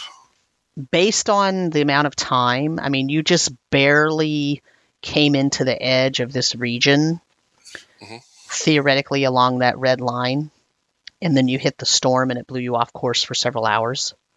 Right. Uh, but remember, these hexes are supposed to be three mile hexes, and according to this map, even if, if if it's correct, which you know, you remember you already suspect it's not correct, but even if it's correct, there are no islands on this map where where where you are right now. Are we uh, best guess um, east of the first chain of like island and kelp, or past that?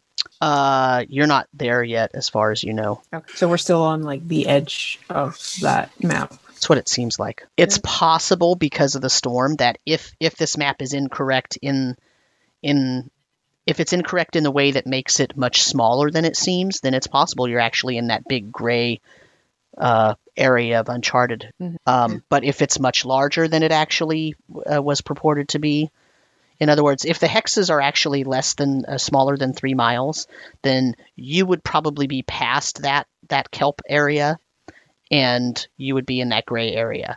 If it's much larger, if each hex is much larger than you had originally thought, then you're not even anywhere close to that. I'll I'll mention to Emerin and say, uh, not that they seem untrustworthy or anything, at least not the first one we talked to, but we might want to make sure everyone is discreetly armed just in case, just in case something happens. Let's compare notes. What do we know about the Haka culturally? Like, what we want, don't want to offend them, right? Do we know anything about their culture? I haven't read a whole lot about them. I just know basics. Um, Same here. They, they they they defer to their elders, and they're very clannish. I'm just gonna tuck the maps kind of into my cloak. Um, I feel like I don't I don't want to mark it on the map if they don't want to be on the map because if pirates or someone were to know they exist, that might cause trouble for them. But if we could update the map and they would allow us to put them on it, it might benefit them with trade or something like that. Um, but I would ask permission before we disclose their location. Um, the other thing we can do is ask them if they know where the maelstrom is, the one that's on the map, which could help us locate where we Yeah. are. Yeah, that would, that would give us a better sense of scale, maybe. Yeah. So I just tuck those away and bring them with me. Okay. Okay. Uh, they they pull you until you are about a mile off of the island, Okay. and then they stop, and they come up. And the one that hailed you before says, "Hail! You should drop your anchor here. There are some reefs, so you'll have to row in, or swim, I suppose, if you're that type. Uh, we'll lead you in and introduce you, Okay. All right. Thank you for your hospitality. of I course. start telling everybody to drop anchor, and Okay. Uh, who who all are you taking with you? the four of us for sure. I leave the crew Leave member. I guess we don't even know how populous or what kind of thriving city or town they have. Like, what kind of trade can we can we do with? We might want to take two two rowboats out. Um, One with ourselves and one with some crew members so that they can bring back supplies should it be possible. I think that's a good idea. You have to. And just in case we can take, say, because we have five harpoonists, so you can take two harpoonists and two other crew members who are strong enough to carry supplies back. Yeah, let's do that. That's a good idea. Okay. So you're taking two boats? Mhm. Okay. We technically don't need the boats, but if we're bringing back supplies or whatever, it's better if we have the two boats. Mm-hmm. Okay. Worst case scenario, we can send them back two and two, and we can swim back. Okay, so uh, they will swim next to you as you go to the island. And as you come up to the island, you see that the area that you're approaching is a very sandy beach, but about 10 feet off of the sand, maybe 15 feet, is the start of a jungle. And um, you see these little green, furry creatures sort of uh, foraging and, and burrowing around the bases of the trees and sort of eating and and uh, and you see other sort of mammal creatures and you see birds flying. Um, obviously, these uh, haka are not scaring those creatures because when you look on the beach, you see that there are five haka plus the ones that are in the water with you. There are five haka. There is one that is standing taller than the rest, right in the middle flanked by two others on each side. And the one in the middle has a uh, headband and some um, uh, adornments uh, on its skin, almost like uh, what you might think of like as a henna tattoo kind of thing. Um, in other words, it's obvious that it's not actually part of the creature's skin. It's just either stamped on or drawn on or something, and it's it looks very ceremonial. Yeah. Um, and they're standing stock still. They have not moved as far as you could tell. And as you come out of as as the boat sort of gets closer to the to the beach, and you you come out of the water, two of the individuals come and they help you pull your boats out. And the other haka that were next to you, the, those ten haka, they exit the water and most of them go and they go uh, through a path uh, deeper in- into the jungle, um, but two of them stay behind. One of them is the one that hailed you, and one of them is the very young one that you met the first time. And the one that hailed you says, uh, "Who is your leader that we can present?" Actually, we'll do a flourish and point to Emerin. Ah, yes. Uh, uh, you step forward, and we will present you as the uh, emissary of the ship's people. Good enough? And the rest of you can follow uh, if you don't want to stay behind. okay. And he he walks, and as he walks, he gets up to uh, up to the, the group, and he bows a very deep bow to the the one that has all the tattoos, and he starts speaking very quickly to the other one, obviously in the Haka language, and um, at the end he sort of bows again, and then he turns to Emerin and he says something to the other Haka, and it sounds like he says the word Haka about 12 times in the same sentence. Um, but each time he says it, it has almost a slightly different inflection, and so you can tell it's there's some different meaning to those things. And when he's done introducing you, the one with all the tattoos puts his arm up, puts his hand flat facing you next to his head, and he says something in the Haka language, and he bows his head. And the person next to him, the, the Haka next to him, says, The mighty Haka welcomes you to our island and to the Mud Swimmer clan. We have welcomed you. I'm gonna mimic the deep bow that the first one gave, um, and say, "We appreciate your hospitality. Uh, we don't know where we would be without any kind of assistance, and uh, you've been kind enough to receive us. So we thank you." The the Haka that spoke to you turns to the one with tattoos and says a string of sentences, and the one with tattoos nods and says something else. The translator says to you, We have prepared a feast in your honor. If you would welcome your entire group, or you can only the few of you come, we have enough food for all. It is through there. Again, I'll kind of nod and say thank you. If you would have us, I would like to invite our whole crew. We've weathered quite a storm and morale's a little low, so I would love for all of my crew members to be able to partake in this. Uh, the translator says to him something, and he maybe it's a smile. You, you're not really sure because when he bares his teeth, it looks very um, dangerous. Yeah. but it seems like it's a smile, as in I, uh, you know, I'm happy that you what you've said. And then he says, uh, "The Haka are honored that the Great Father would bring us such distinguished guests to our small clan. We shall have a large party, and protect and feed." And he bows his head a little bit more. What kind of vibe are we getting from these guys? Uh, you can roll an insight check. While he's finishing up the talk, uh, speaking to you and saying that, and the translator's translating it, one of the people uh, that's next to him does uh, three loud claps, and uh, the claps sort of echo back into the into the the jungle, and then you hear the sounds of music, like the sounds of drums playing and the sounds of flutes playing. Uh, that was a 20, non natural. Uh, I mean, it seems genuine. It's hard to tell when you don't speak the language. So, but uh, the body language, as far as you can tell from what you, what little bit you know about this group, um, you know, being a clan-based society that really, really relies on the clan, they, the whole clan would welcome you, and that seems in line with what you know about their culture. Okay. So Also, they don't look hungry, so you know. I mean, they don't, you know, you know, they don't look like they're starving or something. You know what I mean? Yeah. they don't look like they're going to have us as a feast. I was gonna Right, yes. we're not be- And it didn't translate properly. We are the feast. yeah. Yeah, what's on the menu? to serve man, to serve half elf, to serve halfling, to serve Lutrinian. It has we been a do need to while since we've had. behind on the ship, right? We can't abandon the ship. We got to leave some people behind. So Yeah, we'll have to leave some watchers. Yeah. Yeah, We'll so how- How much We'll of your crew do you want to leave behind? I'd say five. Okay.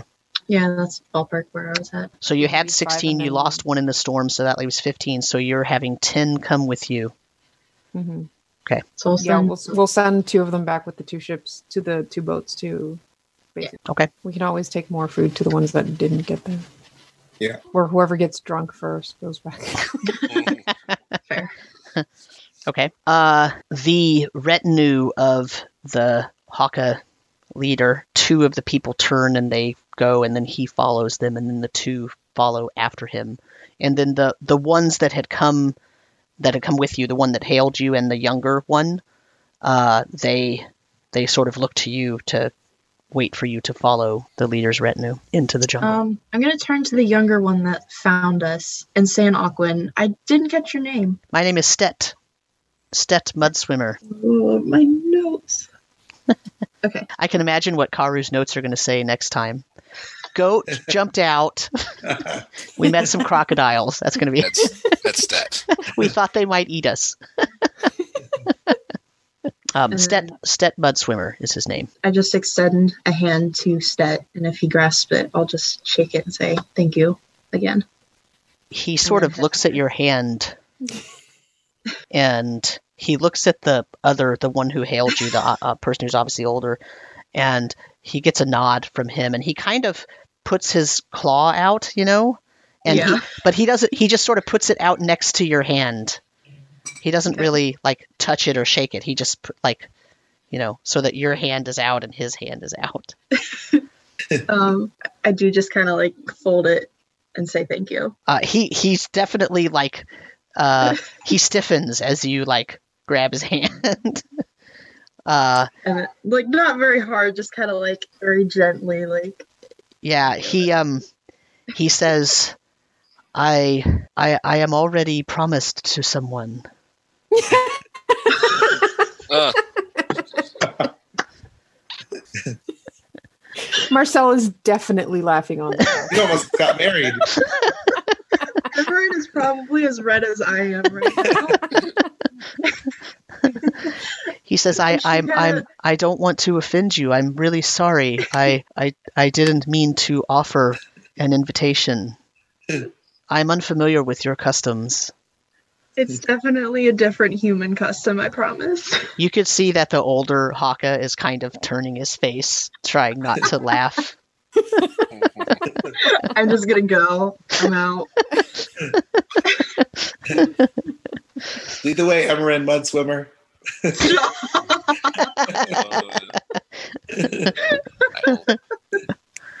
All after. Everyone shoots daggers at Axley. They lead you in about a quarter, maybe slightly more than a quarter of a mile, and you start to see that the path becomes this more sort of solid. You know, the path through the first part of the jungle is very, it's a well worn path, but it's really only maintained in so much as they don't have um, anything sort of encroaching out onto it. So it's not blocked, but it's not really, it doesn't have a road, for example. But when you get about a quarter, slightly more than a quarter of a mile in, you see that the path is now a more maintained roadway. They they've removed any large rocks. Uh, it has some sort of it's it's got a sandy coating over it, and the the other rocks that make up that that pathway are very smooth and there's no sharp jagged branches sticking up or anything like that. So it's a very well taken care of path. And as you go you go about another quarter of a mile and it gets very wide. And then all of a sudden it opens into a humongous clearing.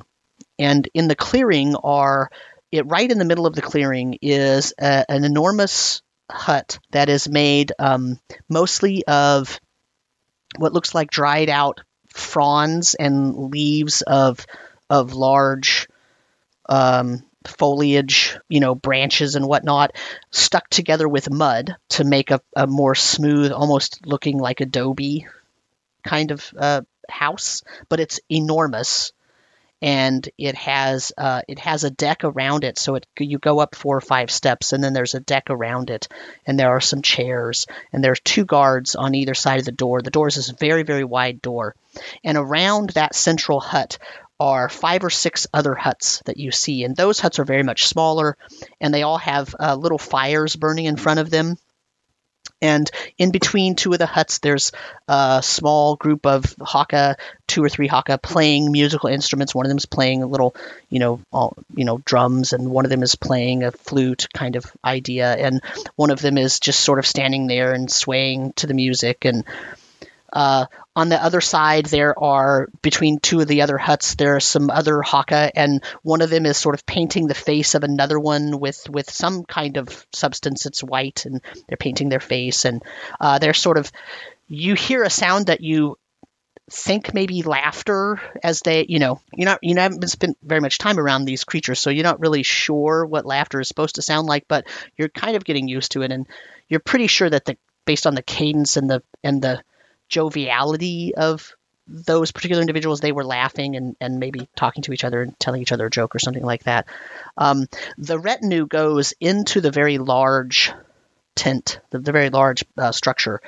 And you can see that inside this large structure are uh, three enormous tables set up uh, in a U shape, and uh, they have there's food all over these tables. And uh, as you as you walk up and you're about to go in, um, the two Haka guards actually step in front of you and, and put they put their their spears down and they say they say something in Haka, and uh, the one the one young Haka says, "Oh, we must wait until the Haka is ready to receive you before we enter the dining hall. It should only be a few minutes. There is a ceremonial change of clothing, I guess you would call it. So a few minutes go by, and then uh, you see that the the Haka comes back out."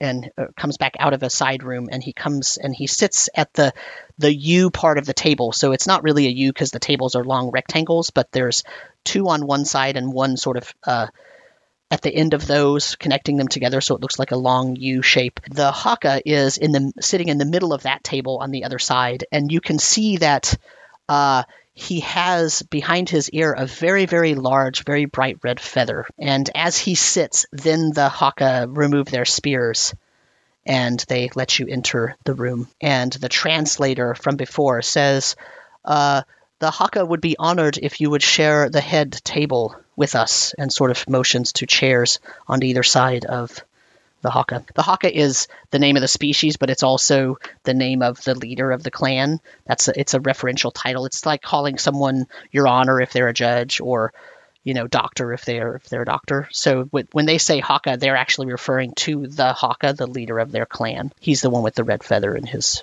ear. Let's take our seats. So you all sit. Yeah. We'll let Emerin go nearest the Haka. Okay. So Emerin is going to sit next to the Haka. The translator needs to sit next to Emerin. So Emerin will be in between two Haka. I'll sit next to the translator. Okay. Emerin didn't like that. I didn't like that. No, I've already proposed to someone on accident. Uh, At least you got that out of the way before you tried to shake the yeah, I guess that's true. Uh, so, um, so as just about as soon as you're all sitting down, um, the uh, the rest of the the Haka start the rest of the clan starts coming in, and they're sitting on both sides of the tables. So the, the two side tables uh, are there are Haka that are sitting facing each other, and they're um, they sit. Nobody gets food yet, but they all sit and they sort of have their they have these um, weird kind of like little plate things. They look like enormous leaves, but they're they're more stiff than like a regular leaf. Uh, but that's what they kind of use as plates and bowls. Um, they have and to like pile pillows for um, Axley and I. um, they actually, uh, if you, if you sit and you're too short, uh, they'll notice and they bring you several sort of wooden slats to, to sit on uh, to, to add to the chair to make the chair put you taller. Yeah, considering these guys seem to be like seven feet tall. Yeah. Yeah, the table's really tall and yeah, everything is made for their their height, of course. we need child seats. In fact, the it was the young one that was seven. You know, the the actual Haka, the the the clan elder, the leader of the Haka. He's about eight and a half feet tall. So double my height. Yeah, so double your height. there would have to be like two or three of you standing on each other's shoulders to reach its height. Um, so uh, w- once everybody sort of sits and settles, the Haka clan leader gives a speech. What's what seems like a speech, and the translator is almost whispering it to Emerin. Like sh- the translator doesn't want to too loudly speak and interrupt the the clan leader. So the translator basically says to Emerin, uh, Haka is giving thanks to the creatures that gave their lives for us to have this bounty and to allow us to eat and sustain ourselves in these difficult times. And uh, the Haka pays homage to guests that come, and so you have to fill your plate and take one bite first, otherwise, no one will eat. Are they done talking? Yeah. Okay, I'm gonna start taking food, and then very self-consciously. uh, as soon as you take food, everybody else, all the other Haka, start filling their plates. But you could see they're watching you intently, and they fill their plates. None of them will take a bite yet. Yeah, once I'm done, I'll Okay, as soon as you take a bite, they all sort of, they sort of like almost like put their heads back and do like a huzzah, you know, kind of thing, all together, all at once, and then they just start piling the food into their mouths. I mean, they're just like shoveling it in. At least you didn't make them wait. of- gonna say, this is kind of Emerin's nightmare. He's not liking this a whole lot. Didn't, didn't really think it was going to get this this. Yeah, thanks for putting me right next to them, Marcel. Oh, hey, you're the captain. Uh, Guest of honor. Uh, so uh, various Haka come to uh, as they as they're sort of finishing up. You see that they come and they say something to the head uh, Haka, and you don't know what it is. The translator doesn't translate it for you. Um, Oh. And then Uh, there was something I wanted to do Um, Yes. While they were doing like the whole introduction or anything uh, at the beginning of the meal, hmm I'm gonna lean over to Ac- uh, Axley and be like, "You can you can cast comprehend languages, right? Would that let you understand what they're saying?" It doesn't let me speak it, right? Just hear. Yeah, I think you understand it, but you don't necessarily. Let's check real quick. I don't have that card out. Let's find out. Let's make sure, for sure, for sure. Also, our entire well, most of our crew is here, right? Yeah, they they came in and they are sitting in various. eh, There's at least two of them together at each spot. There's no one that's separated. um, but they are but they are sort of split up. It's not the whole crew Yeah. on one table. Right. Forced to mingle with a bunch of people who can't speak your language.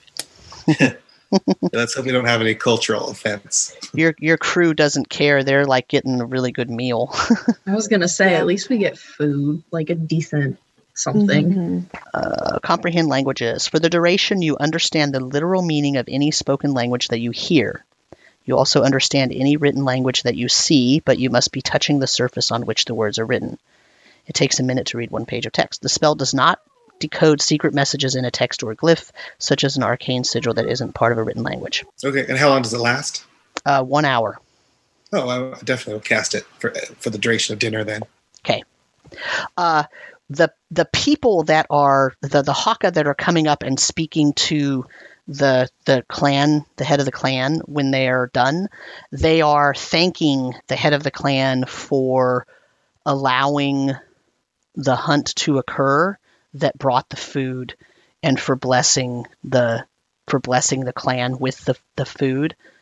And they ask that the clan leader give the great sea father thanks for allowing the clan to continue. That they almost they say that and it's almost it's almost verbatim right? Every single person that comes along says that. It's very sort of ceremonial. Uh, it's almost like when someone sits down to do a prayer and they say you know thank you father for i have sinned blah blah blah and they kind of all start that way and you know they they all sort of have this script that they are saying to the the clan leader. And he responds to all of them the same way.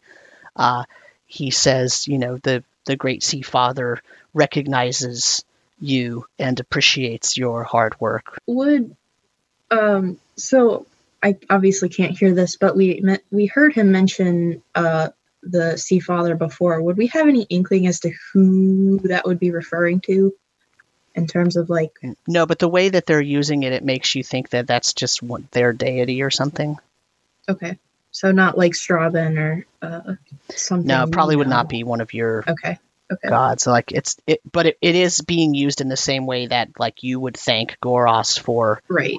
you know Yeah. something so once once every single haka has completed their meal and come up to the chief and said that you know gone through that interaction they go sit back down and then they don't eat another thing while they're sitting there they're just talking to each other uh, and eventually it gets to the point and you could see that the haka are all kind of looking around and making sure that you're all done eating and they're kind of waiting and then the chief gets done and he he he he looks to one side and there is a, one of the haka over there beats a drum three times and everyone quiets down except for your crew members who don't necessarily quiet down as quickly uh, as I make a motion for them to like shut up.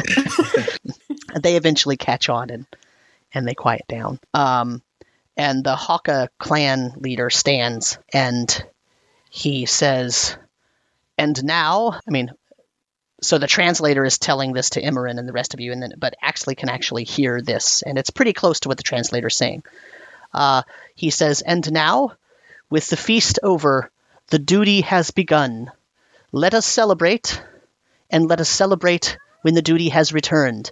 And he takes the red feather out from behind his ear, very large, bright red feather, and he takes it out and he sort of holds it in his hand with both palms facing up, and the feather is laying across his palm. And he turns to Emerin, and he Mhm. presents the feather to Emerin. I'm looking at the translator.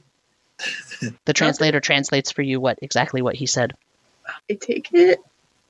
And when you take it, all the rest of the Haka they huzzah again. Oh, and and then they sort of get up and they start to there's some of them are still milling about and sitting and talking and some of them get up and they go leave. And eventually you know after a few minutes you hear that the music is playing outside again and you hear them talking and being jovial. And uh, the clan chief says we are so thankful that the great sea father has brought you to us. We are we are redeemed and rejuvenated and we appreciate the duty that you are undertaking. I don't like that. What's the duty? yeah, Emerin is um what exactly is this duty that you're talking about? Uh the the the Haka chief he looks almost stunned that you're asking. He says, "Oh, uh, I, I, uh, I thought you understood. I, I thought you were told uh, why, uh, why the feast uh, would occur. Um, uh, uh, let me let me think about this." Uh, and he he snaps his fingers twice. And uh, uh, an assistant comes over and he says something to the assistant and actually hears him tell the assistant to get uh, to get Stet and Jubo and bring them back. And uh, and a few minutes later, uh, Stet, the young one, and the one who hailed you, uh, who who towed your ship in, come into the room, and the clan leader goes and speaks to them and basically tells them, explain to the ship what is happening here, what the duty is, and why we need this and what what the what they have accepted in return for the ceremonial feast. And he's he's sort of actually you can tell the way he's saying it, he's sort of chiding them that they didn't make sure that you understood what was happening first. Uh, and then he turns and he he looks at Emerin and he says, I am this is an unfortunate happening, but I believe there are no accidents. This was meant to be, and I hope that after hearing the situation, you will agree to undertake the duty. And then he sort of nods at you, and then he leaves the room. He goes into the, one of the side rooms. And I think they have a quest that needs doing, my friends. Jubo and Stet come over, and uh, Stet is uh, he can't look at Emerin. He sort of looks away, um, and he Emerin's kind of- says, uh, "I, I'm, I this Jubo will uh, tell you." And what he set us up for. Jubo says, "I, I uh, misunderstood. I thought that Stet told you what our needs were. We are, we are a clan that is dying." And we have. Uh, come, let us sit. Can we uh, go outside?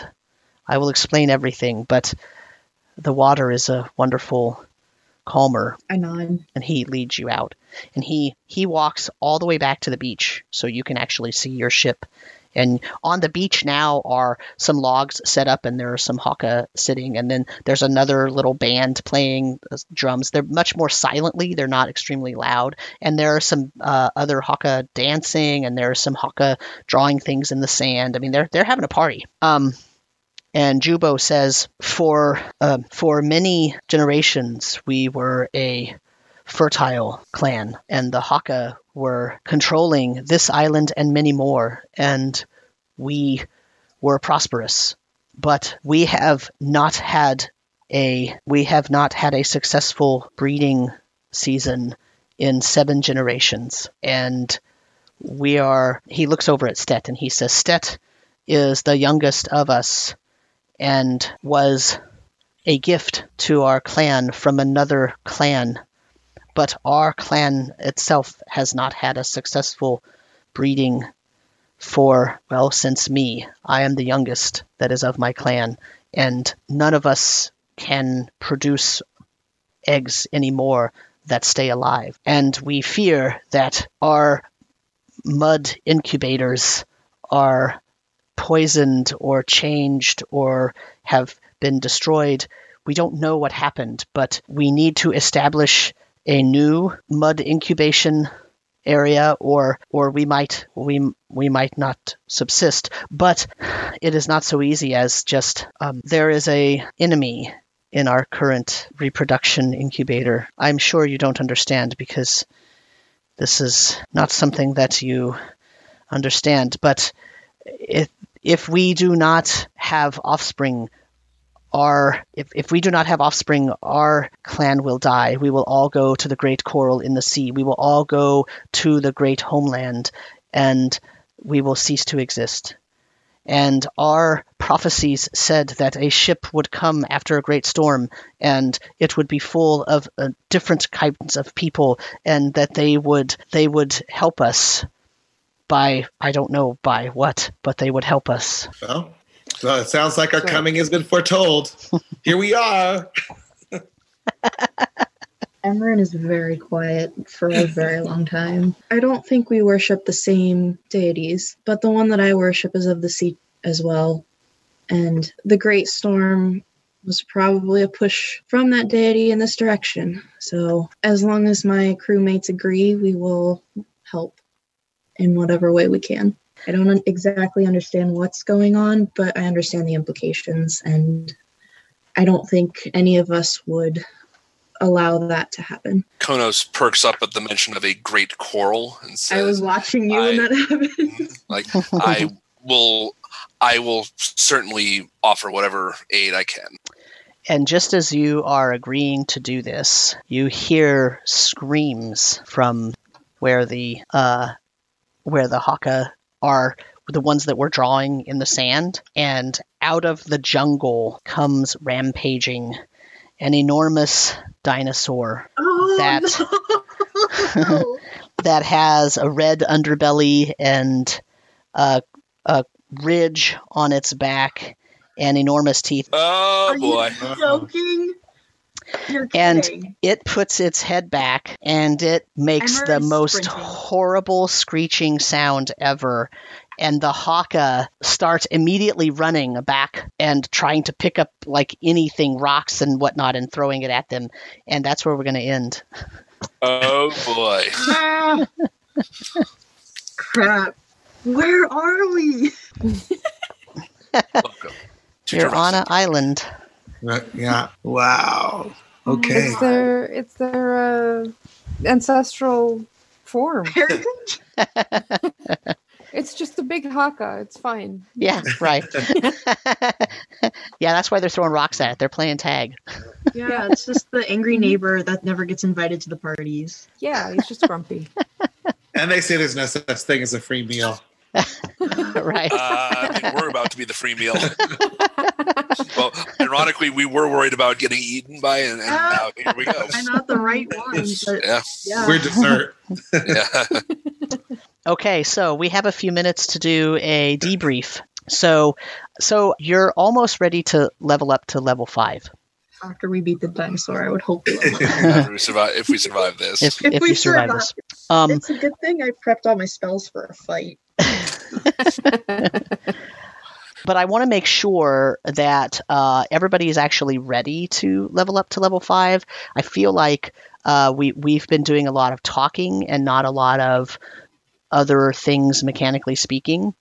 And it's not that I think that uh, sessions need to always have a battle or something like that. That's not what I mean. But just in terms of, I know that a couple of sessions ago, maybe three sessions ago, uh, David, you had expressed uh, to to us, to me, to the group, that um, you felt like you didn't, you weren't quite sure exactly what actually could even do in some cases.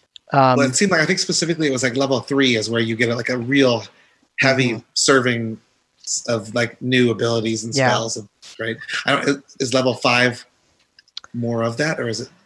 Uh, I mean, it sort of depends on your PC, but uh, level five, what happens is this is the first level where you're gonna your proficiency bonus is gonna go up, so you're gonna get a big, huge boost in power. Um, and All so of our casters also get third level spells. right, Yeah, casters get extra spells. So, um, I just want to make sure that I don't do that too soon for you because we haven't had a lot of opportunity to use a ton of the spells and um, from my perspective it's not important that you use every single spell at least once. Like that's not the goal. The goal is to have fun and tell a cool story and be interested in all that.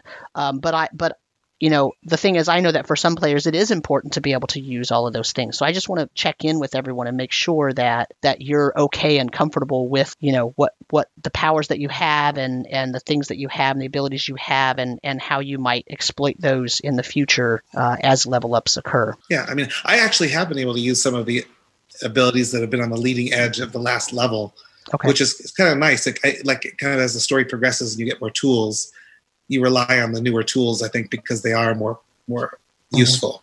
Mhm. Um, so I think I think level level five or not the, the spells that are are going to be unused more are the ones that are still remaining in the background. I think. Okay. So I don't think that there, I have a problem with the advancement. I feel. I mean, I feel pretty comfortable about um, what I've got. Uh, I mean, and, and everything I've been using so far. Um, I was sort of sort of mapping out maybe some kind of future directions for for for my for Konos as far as like what sort of the, abilities and things to kind of look at getting. Uh, but now that we've gotten some of these magic items, that'll actually kind of accelerates that process because now he can actually fight in melee combat fairly effectively with the trident and the the belt of giant strength he's got. Mhm. Um, so that'll be that'll be fun to play around with now for next time. Um, I had originally taken Shadow Blade to kind of overcome the for the fact that you know I don't really get any kind of major weapon proficiencies. Mhm. Um, so I'm going forward because or, or whether to or whether to to swap it for something else. Um, we will try it out the next time. The next time we're you know this with this next encounter we're going to do and kind of see like how how well it works. Okay. Uh, but it's like like when I got the trident, like when I got both the trident and the belt of giants, I think okay, that kind of makes Shadow Blade slightly redundant. So possibly I could look at something else. But uh, I, st- I still I picked it because I want to because I'm curious, also curious to try it out and see how how well it works. So I I figure I might as well get at least get some use out of it before I say okay, well let's let's swap this out. Okay. Cool. The, the biggest thing for level five for me is going to be what invocation do I want to go with next? Because I've got so I've got a couple of things that like that could either something that could either you know just a couple of things that could help me personally or something that could help the whole group with some, with some environmental things we've got. Okay. What about you, Nina? I feel fine with it. Um, being that I've been looking through like the third level spells, like excited for the next level up because there are a couple third levels that I really like um, that I think Emerin will take full advantage of. Um, and you know, looking through all my spells, uh, I like being a cleric because I can pick them every day, and I have pretty much unlimited access to whatever is given to me. Okay. Um, so I've been looking at those, reading them over, seeing what they do, what's required. Um, and I think in this next encounter, I'm going to try a little bit more of uh, the buffs and debuffs, uh, like Bless and Bane. Mm-hmm. Um, but, um, you know, fighting from the back a little bit, but also with the new mace coming to the front uh, after kind of bolstering everybody else up, I think is a good strategy for Emerin. And, um, you know, I feel relatively comfortable going up to the next one. Okay. Karu, any thoughts? Um, mine's probably going to be about about us uh, on that level. I get one new spell and two spell slots for level three, so it's probably going to be looking over my spells, see if I want to switch anything because I believe I can switch one spell at least. Okay. One level up. Um, um, why are you so whiny? The cat the cat is like, "Oh, I have some ideas." yeah, he's got lots of ideas. Most of them involve him getting fed. yes. exactly. Your familiar demands attention. That sounded like level five persuasion. Yeah. yeah he's been he's been whining for like at least an hour now it's getting dark earlier so he's like what my food Yeah. and i'm like no it's not your feeding time yet he's like but the sun and i'm like i don't care um but yeah it's pretty straightforward for me in terms of leveling to five honestly i think the interesting thing is going to be when we hit six for me because then i get uh, new class Okay. i get to get i get to play a bit more with the whole storm sorcery thing which is Right. i think Cool. So And, ac- and actually, you'll be level six will be an important level for you because you'll get spells from any, literally any any caster spell list you want at that. level. do i Oh, Actually, does. actually does. oh I, well, that would Um, be a hard buffet to choose from. Yeah. yeah so I so the the other reason I'm asking this is because um, I'm estimating that there are probably going to be six more sessions on this particular story arc, and that probably sounds really really fast to you, but you basically have the majority of the information you need, and you know where you're going, um, and so it's going to happen pretty quickly. That once you actually sort of get to Calport, it's going to be like, boom, okay, we know exactly what we need to do now because we're going to compile all this information that we have. Uh, not that it's predictable, but um, it's relatively predictable in terms of w- what things you can find out and, and where I think you're going to choose, although you might surprise me. Um, so here's why I'm bringing that up because that puts us right at the end of December, maybe the middle of January for finishing this particular game. And then we have a choice to make. And uh, and well so so actually before we get to that choice so what that also means is that by the time we get to that december slash january timeline you're probably going to be level 10 maybe level 11 uh, which means the the um, the leveling up is also going to accelerate so that you can actually meet the challenges that are going to come at you at the end of this thing um, so just so I'm just kind of putting that bug in your ear because I want you to understand that um, we had a really slow start in terms of leveling, and now you're kind of you're you're just going up the hill, and it's it's going to be an exponential rise at this point. Um, so you might want to look ahead the next couple of um, levels and just sort of get an idea of where you see yourself going uh, in terms of that, so that by the time we get there in a couple of sessions, you'll be you'll be ready for that. Um, so the, the other questions that then we have to ask or that we have, we have to answer is at the end of at the end of this, once you've sort of figured out everything and you've tried to resolve this entire issue that sort of fell in your lap. Um, now the question is, do we continue playing D and D? If so, do we continue with these characters or do we make new characters? And if we don't do that, do we play a different game? Um, because it's interesting to see how different different groups end up playing different games. And so that's a question I want you to think about. Number one is, do you want to stay with this group and with me in this stream? You know, basically every other week on Sunday nights um, after we finish this this arc, or do you want to leave the group, which is a valid answer and nobody will take it personally. Um, and if you want to stay, do you want to stay with D and D or do you want to explore other games? So that's the those are the things I want you to think about. Okay. All intriguing possibilities. Yeah. I mean, yeah, I mean, there's so many options. Yeah. So What other games are you leaning towards? Anything in particular? Are you thinking of any? Um oh boy, I I have no idea. I mean, I have a bazillion games I would like to play. I, and the reason I I'm not I'm not going to well, so I'll, I can mention some games. Um uh there's a game called Over the Edge, which is a it's a sort of paranormal. You're you're sort of modern people, but you're on this weird in this weird continent. The the world has like paranormal things that occur. It's almost like a X Files kind of universe kind of game almost. Um, it's been around a long time, but they just released a sort of revamped second edition. Uh, then there's um, things like uh, oh boy, geez, I could name bazillion games. Um, there are there's uh, powered by the apocalypse games which is sort of uh, runs on a whole different kind of 2d6 type of system there's numenera type games there's uh, you know there are sci-fi games i mean i, I sort of I, the thing is i don't want to necessarily make the decision i would if i have players i would rather say okay well what genre do we want to play you know what what kind of game would we all like to play what kind of setting would we all like to play in and I'd like to sort of go from there, and we could all explore a new game together, if that makes sense.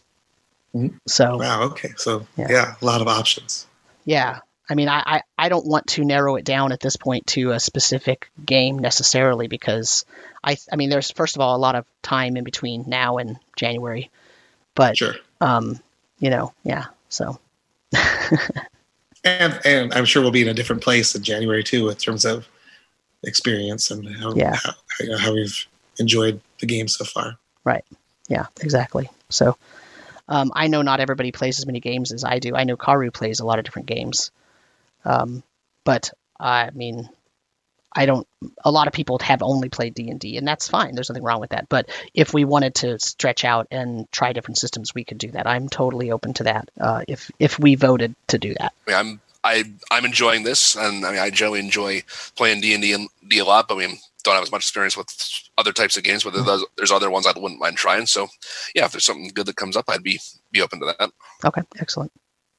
Well, I mean, we'll take we'll also take like an official tally, and we'll figure out. Uh, at the end of this thing, you all might hate me, so I say Oh. screw it. I'm not playing with that guy anymore. That better not happen too bad. I'm still your DM in another game. Ooh, yeah. Leverage. I'm gonna have to kill off Taito. um, there was one other question that flew out of my head. Uh, is there anything that you? Um, so I'll let me put it this way: I have now thrown a metric crap ton of lore at you, hmm and um, so I I think I, I guess here's where I'm going with this. Um, eventually, you are going to make it to Calport, at least theoretically so. Um, and they have a library. So I think what needs to happen is we keep a list of the things that you want to look up at the library, and you need to send me that list. That way, I'm prepared for it when you ask me about Ian Tarsis. Oh, that's fair. yeah, that list is going to be long now. Yeah, it's Um, long. I mean, I have that list and it's probably a page long. Okay, yeah, So yeah. Don't forget to add the goat to the bottom of it. that's, Yeah. that's on there. That's on there. Okay, No, I'm I'm hoping most of it gets answered before we get there, but a couple things, yeah, for sure. I'll I'll, I'll let you know. yeah, okay. Anybody have any I'm- I'm questions for me? really- yeah, I'm just really looking forward to seeing where the the stuff for that sword you gave me is going. Yeah. Yeah. So I mean, I, I'm really enjoying all the parallel plot threads and things going on. It's not just the straightforward story, but yeah, it's it's widened quite a bit, which is great. And I I've really been enjoying just the like even the exploration of the magic items. It's very cool as opposed to just saying here's the magic item, here's the text from the book. mhm. It's all unveiled for you. There's no mystery. I, I really like the discovery. That's really cool. It's exciting. yeah. So On, yeah, go ahead. I was on on the note of magic. I, I was still pretty surprised when you like just gave us all this like really pretty high level, high powerful, high powered stuff. Like, oh, that's that's some interesting stuff to be getting at fourth level. But when you're hearing you say like, oh, we're going to essentially be on like an accelerated leveling schedule going Mhm. forward, like, okay, that kind of makes sense then Yeah. because we're not going to maybe have as much time to like explore and find stuff like that as we might normally wouldn't. I guess I guess my one thought about you know the notion of like oh in, in six sessions essentially we're done with the story is that like we might we might not have like as much time to really appreciate um all the all the the world and the and the lore Mhm. and stuff um, but you know Mhm. Well, and it's certainly that's- going to leave us. It's going to leave us uh, with so many areas we wish we could have explored. Right? I Mhm. mean, it's going to it's going to feel in many ways like we didn't get to do so much of the things that we had hoped to do. Right. That's um that's a feature and a bug, right? Like that's it's a bad thing, but it's also a good thing, right? But that's Sure. why I said at the end we can also vote. And you know what? If everybody wants to still play in this setting, then we'll just continue on. Yeah, I, I I could see that being an option. Just Yeah. like if if we're not if we feel like we're not done with this world, then Mhm. we just keep going. Yeah, Yeah. that's that that's on the table as well. Okay. That's kind of where I stand as well. Because as much as I want to explore like different games, Mhm. um, this one has me really wrapped up, and it, I think it's partially because it is my first like real Dungeons and Dragons. Like this is my first character. Um, like I want her to go places, and I have several ideas about where I want her to go. And when you said six sessions, I was like, oh, Yeah. I wonder if this will happen. But again, it kind of depends on how everything ends, how everything wraps up, and if I mm-hmm. feel like it's a satisfying ending and Emerin is like happy and there's really nothing else, you know, it, I don't want to say there's nothing else to do, but if I feel like it's a satis- satisfying ending, I can see us moving Yeah. on to something. Yeah, I don't Yeah. think we'll ever reach a spot where there's nothing else to do. But yeah, it's Right. like, oh yeah Right. is, Yeah. it, is, sat- Yeah. is it a satisfied wrap up? That's exactly it. So Sam, you you Right. cannot Game of Thrones us. well, I mean, you got you basically, you know, I I sort of riff off of you guys all the time, right? Like I don't like those magic items. yeah, I didn't have those created at the beginning of the game and said, "Oh, eventually they're going to get these." I like waited for okay, I'm I kind of know your characters now. I kind of know your opinions and how you're working and I know sort of I can now work in some lore into these items that will be meaningful to you. And so now I can now I can create items. And if it's not meaningful to you yet, then it will be. because now I know what exactly what you have and what that thing is going to do to you. Um, because all magic items have a drawback, right? Yeah. There's mechanical drawbacks and then there's okay, but now there's this influence in your life that is is noticeable right? And and i didn't send those magic items to everybody right? So uh, marcel uh, karu is the only one that has the information about that sword and you know uh, konos is the, you know matt's the only one that has the information about the robe and the trident and you know et cetera et cetera. So you know unless you choose to share that with each other you're the only one that knows that until it comes out in the game. So and basically those things by the end it's designed to those things will come out so Cool. I, I think my goal in this for this was going to be basically you know survive with my own mind and personality intact at this point. now I've got a couple. Now I've got a couple different things kind of pulling on some of these threads. There's a lot of people in there now. Uh, Which yeah, is my lucky too. Mhm. a little bit. perhaps perhaps so well that's why like when i say six more sessions this is only session 10 so six more sessions from now is you know that's still i mean if, if you feel like we've only been playing for a week right now then saying six more sessions and we've done 10 sessions that doesn't sound like but if you think well we've been playing since like june yeah. That's funny because I was talking to my brother today. I was like, "Yeah, we've done probably six or seven sessions. It's been ten. yeah 10 sessions Yep. Wow. Altogether, yeah. right? Yeah. So, anyway, all right. Well, thank you once again, and thank you for those people listening to the podcast. Thank you for listening, and we hope to heck that you are enjoying this. I hope that you're enjoying it as much as I am. And uh, so, everybody, say goodbye. Good night. Bye. Bye.